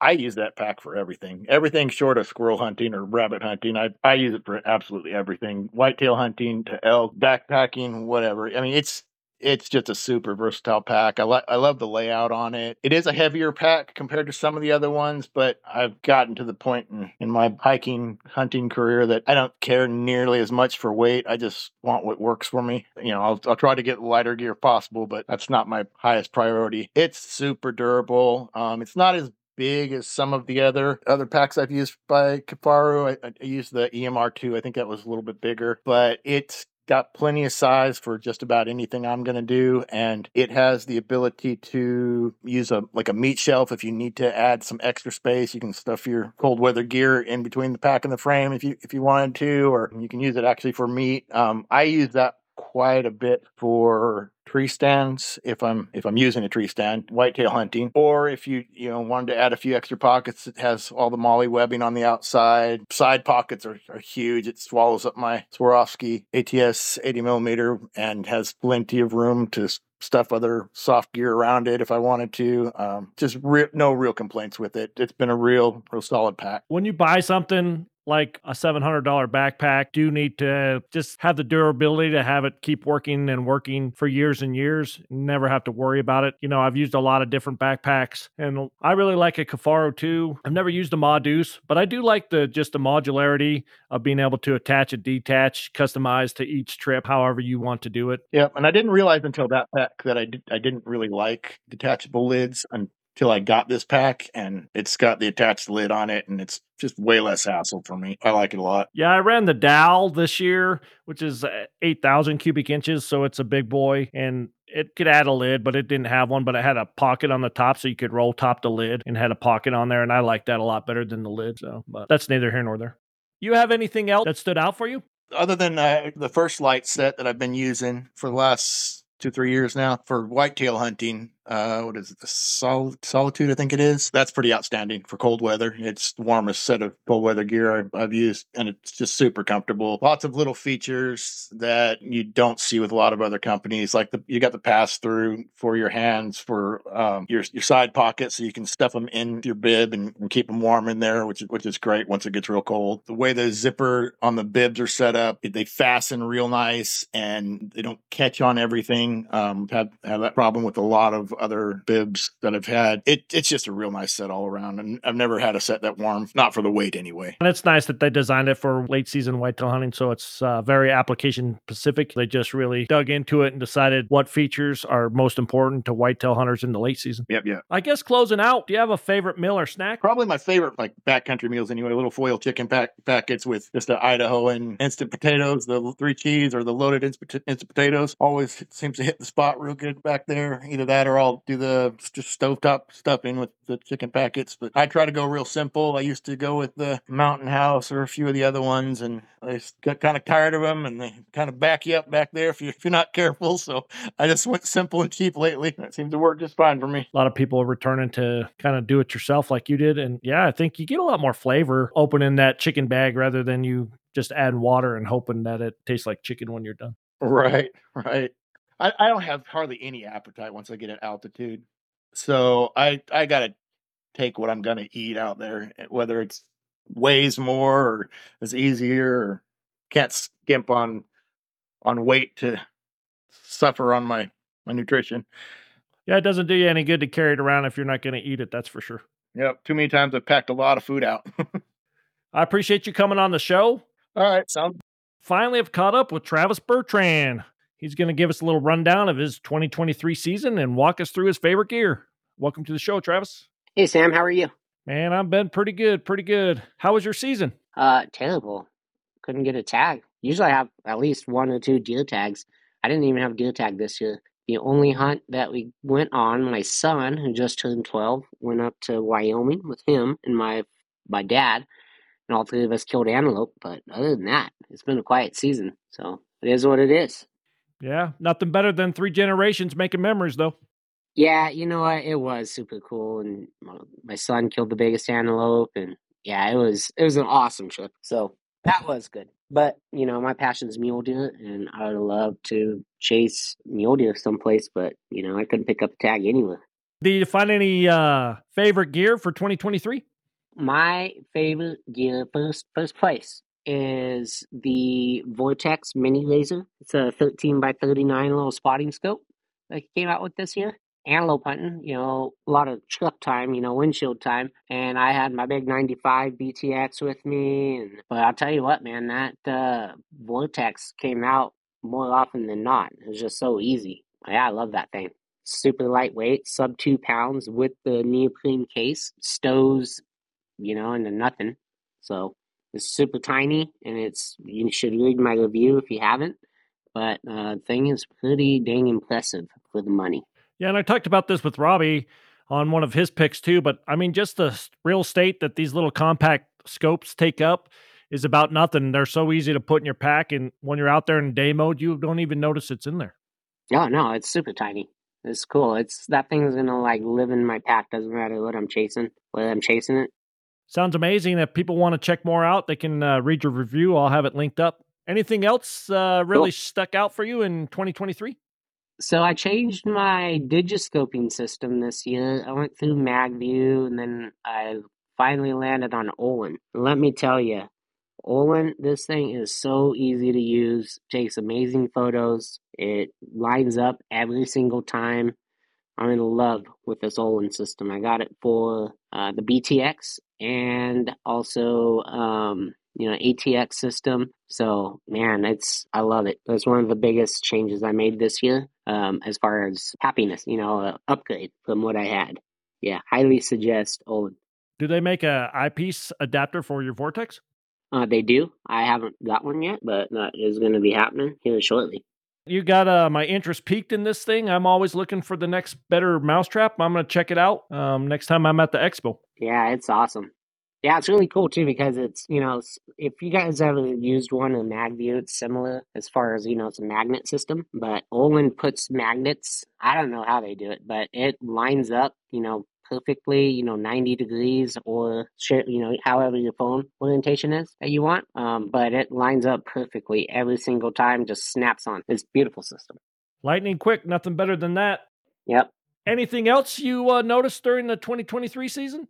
Um, I got a couple honorable mentions. Both of them are tripods. One's the uh, man, I can't think of the name, but the new shooting tripod by Vortex. It's a lightweight guy. And when I say lightweight for a shooting tripod, it's pretty light and small. Used that this year quite a bit glassing and shooting off of in competitions and hunting in Wyoming. Um, that thing's pretty awesome for the size and weight. Yeah, so that's an honorable mention. And then the second one, as I'm reviewing, should be out here shortly. Uh, Vanguard Endeavor series tripods, and I'm giving them an honorable mention um, because it's not the best tripod for me. I do a lot of tripod shooting, but for the money, this thing is pretty stinking awesome, and it has a big gun clamp on it, um, so you can pretty much shoot any rifle. My dad, you know, he's he's more old school, has the old wood stock. Uh, what's he shooting? 257 Weatherby or something. But yeah, he, he fell in love with that thing. Big gun clamp and you know, he shot his antelope with off a tripod, which was cool. He's never done that before, but so I think that this tripod is an awesome investment. It's like for a shooting tripod, they're half the cost of you know a high end one. You get a pretty decent setup. But what's cool about it is that gun mount, which I'm not a fan of, but if you have, a, if you want to learn to start shooting off a tripod, it's awesome system. And you can always take the gun mount off and put a Arca clamp on. Um, so it kind of will evolve with you with your tripod shooting. So uh, I would recommend that to people to that are interested in starting to shoot off tripods. If you haven't done it, I think you make a great point, Travis. The clamp you can put on your regular rifle stock. You don't need any other adjustments. And then when you find out how truly innovative um, that extra stability is when you're shooting, you can change it up if you want to put an Arca Swiss plate on your rifle and adjust the head on uh, this Vanguard to fit that system also. Yep, absolutely. It's it's pretty cool. It's a very good system for somebody seeing what all the hype is about with tripods. All right, buddy. I look forward to reading your review. You want to close out with your favorite Miller snack? Ooh, um, I don't do any of the packing on that. My wife does. Pretty much all we eat is snacks when we're backpacking. And my favorite snack is a perfect bar. I think that's what it's called. It's like peanut butter, little chocolate chips. I don't know. They're pretty dang tasty. But with that said, I know I don't get enough calories, especially backpack hunting, because all we do is just eat snacks like that. So, but that's my favorite. And and that's a mill bar or like a regular like a candy bar or what? No, it's like a meal replacement bar. Yeah, I think main ingredients peanuts. So if you're allergic to peanuts, so sorry, Charlie. Sounds pretty tasty. I'm always looking for a meal bar that you can actually uh, eat more than once. So I'm gonna try it out. Yeah, what's cool about them too is like we eat them, you know, all the time. Uh, they got to be kept in the fridge if you're not going to eat them within like a week or something. So I forget what the time. It's like a couple days. Like if you're not going to eat them, they should be refrigerated. So it kind of tells you it has good ingredients. So we try to eat pretty healthy. So my wife's always looking for the best snacks that way. All right, buddy. I appreciate you making a little time for us, uh, laying out your favorite gear. We'll be following you along through 2024. Hope you get a few more tags in this year and uh, look forward to seeing what gear you're going to review. Yeah, me too. Um, thank you, Sam, for all that you do on this podcast and the information you're sharing. So we, we really appreciate it. All right, we've finally caught up with Ryan Avery. He's had a extremely busy 2023 season. A lot going on there. Uh, welcome to the show, Ryan. Thanks for having me, Sam. How's your 2023 been? A lot of time in the field. I can't say it was productive. I I mean, spending time in the field is always productive, but I can't say I actually shot a lot of animals. But I saw a lot of animals, and if you follow along on the Shoot to Hunt podcast at all, that Jake calls me an animal watcher, and sometimes I think that's true. I spent about two months in the field this fall, and I shot one animal. So, as days in the field is percentage, I sucked, but I enjoyed every day. Yeah, I like to get out there sometimes too. And then I kill something. Then I'm like, what did I do to myself? Every time. Every time. So, with all that time in the field, did you have some gear that you really found you liked? I do. And I if I bring something back to the party, it's like, is it that good? And this year I don't have anything from the previous years, which is good.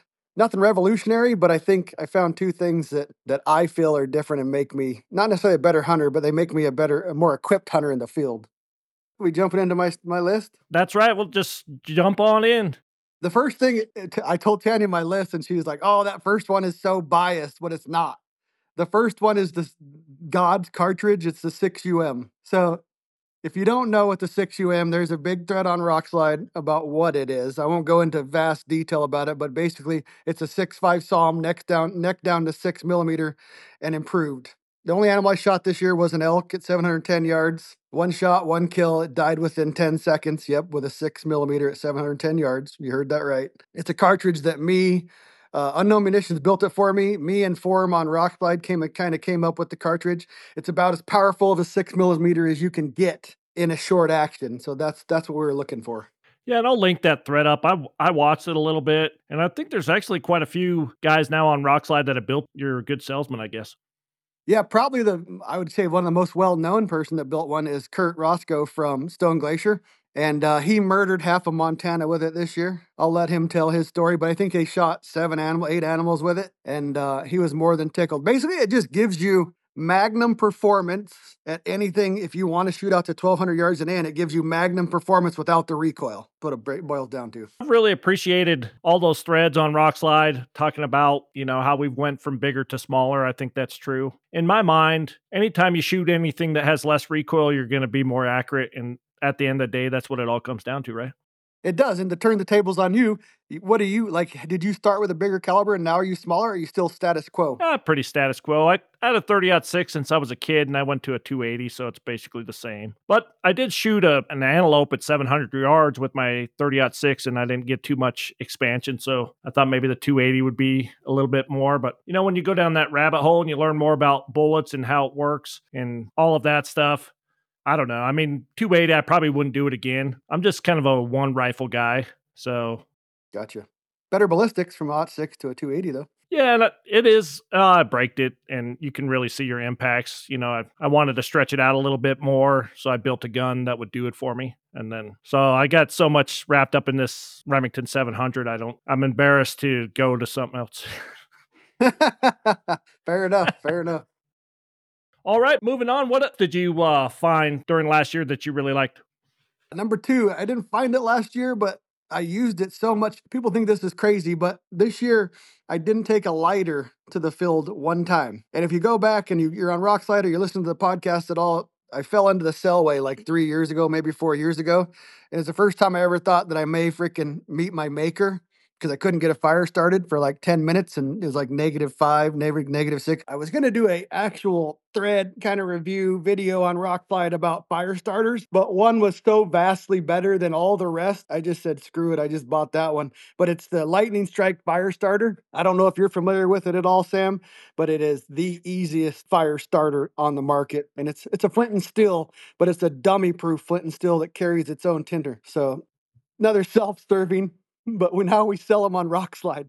By the time this airs, you will to buy them on Rokslide. Not, I'm not. This isn't a sales pitch. Every hunter should own this because you can start a fire whether it's soaking wet or not, and whether your hands are, you know, pr- you know, the colder your hands get, you know, you lose that fine motor skill. This thing is dummy proof. I think you've seen. This is it right here. Oh yeah, it looks like a little mag light. It does, and it, it, just hold you. If you go online and look at it, it holds a tinder in the back, but it has a dummy-proof little slide. This little piece pops out, and you can slide it. in it. It throws the biggest spark I've ever seen from a flint and steel. So the Lightning Strike Fire Starter would be number two. Everybody should own one, and you should go to Rokslide to buy it. You know, I had uh, Jeff Lund on from Southeast Alaska last Tipsy Tuesday. But anyways, I was talking to him about it's something I don't think about when I'm in Utah, right? Like a big lighter, I can burn the whole damn state down over here, even in the middle of winter. So you get over there in the Pacific Northwest, that North Idaho area you guys hunt where nothing's dry and whatnot. Yeah, you could get yourself in a in a bind in a real hurry. It's funny you say that because I talked to you know back in the day, like Aaron would come up from Colorado, and uh, he'd be like, "Holy moly!" You know, he's from an area in or- in Oregon that's very wet, but you've been up here hunting where we I do probably seventy percent of my hunting. Even on hot days, when you wake up in the morning, everything's damp. It's just how it is. Whether it's summer, winter, it's just always wet. And I think that some people are surprised when they go to a place that's kind of more humid. Well, and I think we talked about this. When you get a fire started, it doesn't really burn. It's not, you know, it just kind of smokes. You got to really Yeah. baby it for a while and, and you got to be able to, to work it and, and have it just kind of build it slow. And I think we take that for granted. Yeah, I agree. Because you go down, like even in southern Idaho, it's just dry, dry, dry as a popcorn fart, man. You can literally rub two sticks together and use it, you'll be okay. Yeah, that's how I like it. Uh, number three, and this is well, Tanya will talk about these later, but it's the Vivo Barefoot Forest Tracker. I've always been into zero drop with Altras, and I tried those out this year. And I basically started wearing. I bought two pairs. I started wearing them training hikes in July ish, I think, maybe August. To get my feet built up to it. Like I said, I wore zero drop shoes before, so my feet were pretty strong. And man, I am hooked now. There is nothing more comfortable than the zero drop, than a zero drop shoe in the woods. I tried them before and I, you know, they didn't work for me because you don't just magically appear in them. You got to work your way into them. Yeah. No. I- think I just didn't commit. I think it's like anything new. When somebody hands it to you and they're like, this is awesome. And you try it for five minutes and you're like, this sucks. What do you even talk about? And you never try it again. Then every time after that, you never open your mind enough to try it. You know, you don't understand it. Yeah, we have a guy that works with us at or shoot to hunt. And, well, he does stuff for you too, Luke, the video dude. And uh, he tried it, and all it did him is gave him the worst case of uh, plantar fasciitis that he's ever had. Because he has a little bitch feet.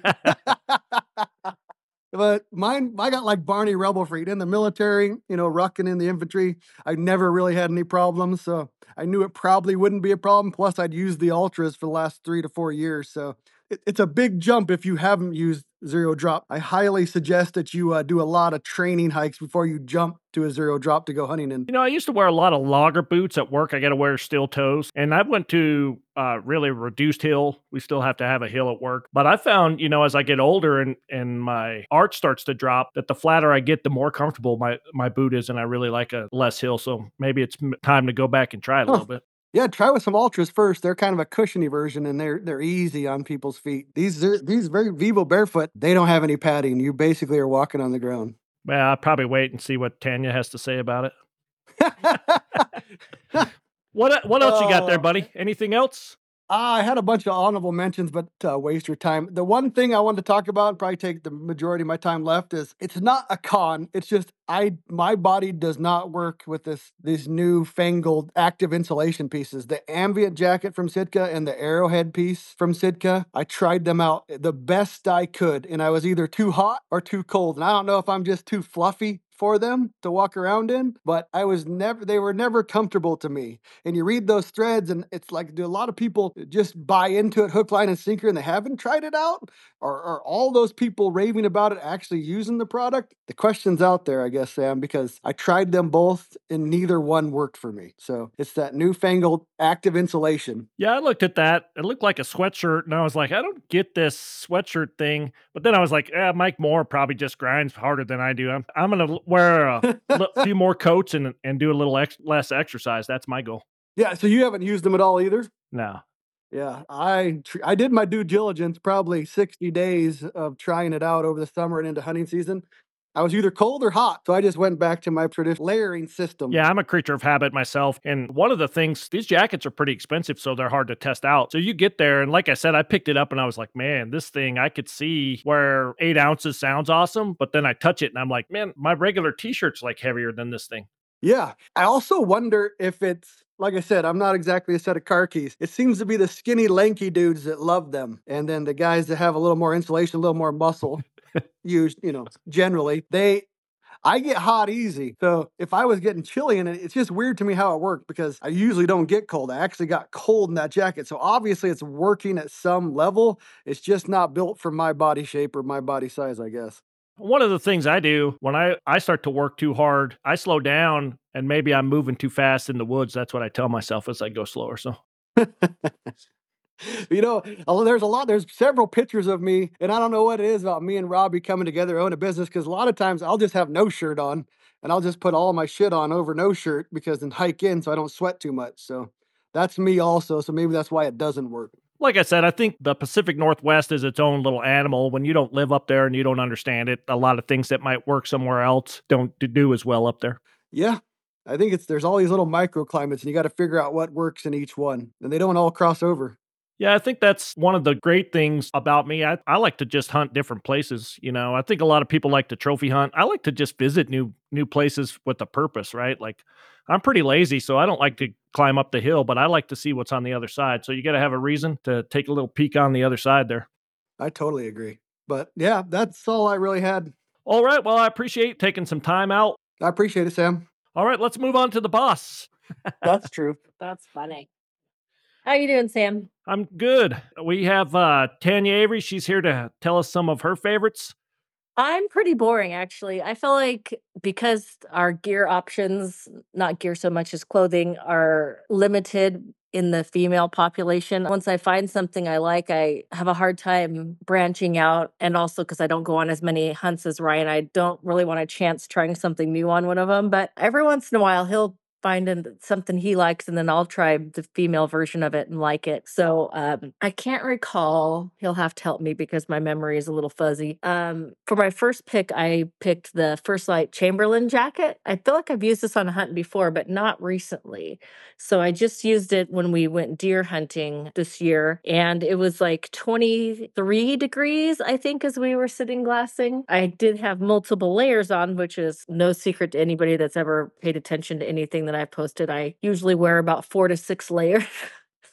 so anyway, but 23 degrees is very, very cold for me. So I really like that jacket. I think it fits well and it keeps me pretty warm. Yeah, and you tried a bunch of different puffies before you landed on the Chamberlain. I th- I think a couple years ago. Yeah, I have um the Mountain Hardwear that is is my go-to just because it's like a packable puffy, but I will wear it like as a mid layer sometimes because it's very fitted and if it's super super cold, I I can wear that like as a mid layer and I I'll use it so I take it with me all the time. But um I would have to say for my outer jackets, I'll either go with the Chamberlain or the uh, Lost Park parka, which I I do definitely like too. I I feel like if the terrain is a little bit rougher with like a lot of branches, if we're going through a lot of, I don't know, branchy, thick crap, then I'll put on the um Lost Park Parka just because it has it won't you don't want to rip. it yeah, it, it I don't Yeah, you don't want to rip your Chamberlain. it has Cordura like on that front chest and arms. It's pretty durable and it it's very warm too. So yeah, it kind of just depends on where we're going with what I'll choose. But those probably are the two of my mainstays, I would say. All right, so that's one of the warmest jackets that you've worn. Is Yeah. is that kind of why it was your go-to? I would definitely say so. From um, I mean, as far as like more of a packable, puffy type jacket. Um, in Nebraska, when we were hunting with Jordan a couple years ago, I used like a, a whitetail kind of tree stand ensemble that I can't recall the name, but but it had like matching bibs and stuff, and that was extremely warm, but it was super heavy and definitely not packable. So it's not something I would normally be able to wear like if we were backpack hunting. Yeah, as far as like being able to pack in all your gear, definitely um the Lost Park Parka or the Chamberlain light I feel like is even more packable. All right, I value your opinion when you're talking about being cold, so I'm definitely Yeah. going to notate that. Uh, what else did you find going throughout the season? If she says she stays warm in it, it's warm. I I don't know why I get so cold. I'm cold-hearted, I guess. So that's just how it is. Um so my second thing is the Hoffman pack boots. Now, these are very heavy because they're like two layers of felt insulation and they are extremely heavy, packed in like I don't know, maybe a mile. And it was uphill, but I was definitely ready to be done with it. When it was like, yeah, it's like you feel like you're like are in concrete, but it keeps them warm. So I guess if you're like going to be in a situation where you don't have to hike super far, maybe a mile or less, and then you are going to be sitting glassing for a long period of time and it's very, very cold, I would definitely recommend those. Hoffman pack boots. Yeah, I tried them on a, a few times at the expo while I was there, and yeah, they got some impressive craftsmanship. If you guys haven't seen their boots there, you should def- check them out at a show, or if you're anywhere near North Idaho, I think they have two showroom locations. They might only have one, but Yeah, they were great. They have they have one in Kellogg, which is where we actually stopped on the way home from a hunt because I think Ryan was so tired of listening to me complain and whine about my feet being cold. And was it after my hunt with Robby? Yeah, so my after my hunt with Robby, um, having to lay prone like after hip surgery to shoot this deer for like an hour. I don't know, it could have been longer. I was like hostile, angry, like um, honey badger. And so Ryan stopped on the way home and he's like, "We're finding a solution to this." So they were great. They swapped out, you know, different felts, and they must have worked with us at least forty five minutes, I think, and got us the right fit. And they've been great. I wish. I could have something with that kind of warmth and less weight. That'd be ideal, but so far I haven't found that. they do make creatures that live in warmer places. I'm just going to throw that out here for you. I understand and I agree. And um, that's been on the table a few times. We're in negotiations about something like that. Yeah. Nice. I told my wife I wanted to go to Hawaii and shoot a, uh one of those feral goats on the volcano, and she told me that we weren't going to Hawaii Uh huh. to go hunting, and I told her then we're not going to Hawaii. So we haven't been yet, but we're thinking about it. We're thinking about it. So yeah, what you need to do is just get a hold of me because, you know, as my side hobby job, I'm a travel agent. I could set you guys up with a real great combination hunt slash getaway that I'm sure both of you guys would love. I'm pretty easy. I, I like a good day on the beach, but I don't think I could go there without shooting a, a little goat on the volcano. That's that's Hawaii to me. Yeah, yeah. I mean, eh, we've talked about that hunt before, and it does look pretty fun. And and we did. I said axis deer is what we've looked at before, and I'm like, I, I there's no reason that you couldn't do both. You just have to add a couple days to the vacation. So you know, it's all about compromise, right? That's I'm number one at compromise in, in marriage for sure. Ask my wife. Yeah, it sounds like it. Since you guys haven't been to Hawaii yet, And anything else that stood out for you this season? I'd have to say the newest piece that I've tried out is the um, Stone Glacier puffy pants, the um, Grummins. I always pronounce that incorrectly, Grummins. And I um, made a little smart ass video on our on my elk hunt. I believe it was this year, right? Yeah. It feels like it's the last year, but it was this year where Montana, that hates me, decided to dump like a foot of snow in one day on us. So um, I had those pants on and they were great. I, for some reason, I don't know why I kept putting them on backwards, but really either way, they worked out fine. so yeah, they're, they're like, those are the best to glass. And I feel like, you know, it's like a lot of things can work when you're like hiking and you're getting warm and you're, you know, like self regulating that way. But like when you're just sitting there in the cold, stationary, it uh, that's to me when the pieces like will either shine or fail is when you're just exposed to everything and things like will keep that heat in. And they have a vest too. So does the vest have the same name, Ryan? Yeah. Yeah. So I had that on that hunt wore the vest and the pants and I I liked them both definitely. That's their down setup. Yeah. It, it's not critical if you wear the Grumman down pants backwards if you're a woman. It's very critical if you're a guy. Just saying. No, then you just know how the woman feels. if you like want to like really try to figure out if your partner is whining unnecessarily about having to strip down to their ankles to pee, just go ahead and throw those on backwards a few times in the cold, and then you'll you'll see maybe maybe there's something to that argument. Yeah, I'm probably not going to try it, but Oh, come on, Sam. All right. Anything else you want to close out? Any gear fills? Yeah, that my con is those Vivo Barefoot Tracker Forest ESC shoes that Ryan has. Not because I've ever tried them, but because he wears them and they are so ugly. I, I don't even know. Like he looks like a troll that lives under a bridge in them. Like it, they're so hideous. And I just think, can't anything else possibly work just as good, not be that ugly?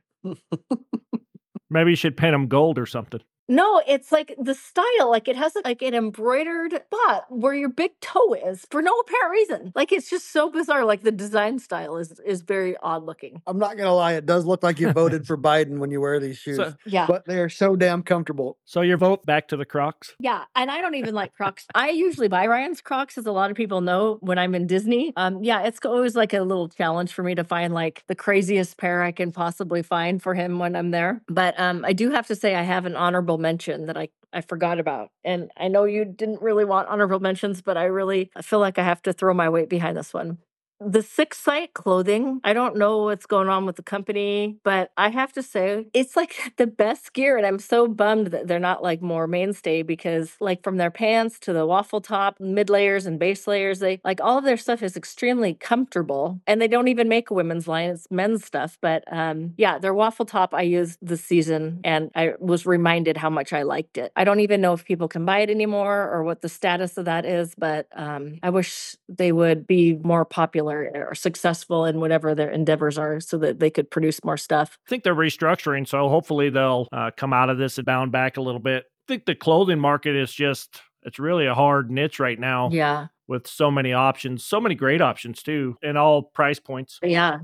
Sure. Tanya has a lot of options actually for clothing, and she wears their soft shell pants and that waffle top the most, which I find interesting. The only thing I wish I would have, um, the pants are definitely like they're not as straight of a fit as most men's pants are, but I wish I could find another pair in a smaller size. I, I feel like I bought them a little large because I thought I'd be layering them, but uh, then I, I think I bought them a little too large and I hate wearing stuff with belts. So yeah, if I could snag another pair in a smaller size, I definitely would do that in a heartbeat.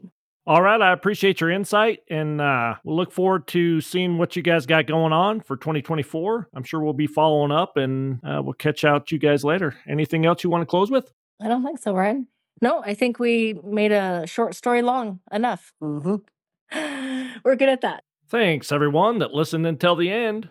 If you want to do a review for Rokslide, all you have to do is submit your idea for an article in a half page query. If you don't know what a query is, it's okay to Google how to write an article query. Email your query to Robby at Rokslide. For more details, check the link or it's on rokslide.com and it's a sticky in the journal forum. Until next time, this has been Sam Weaver.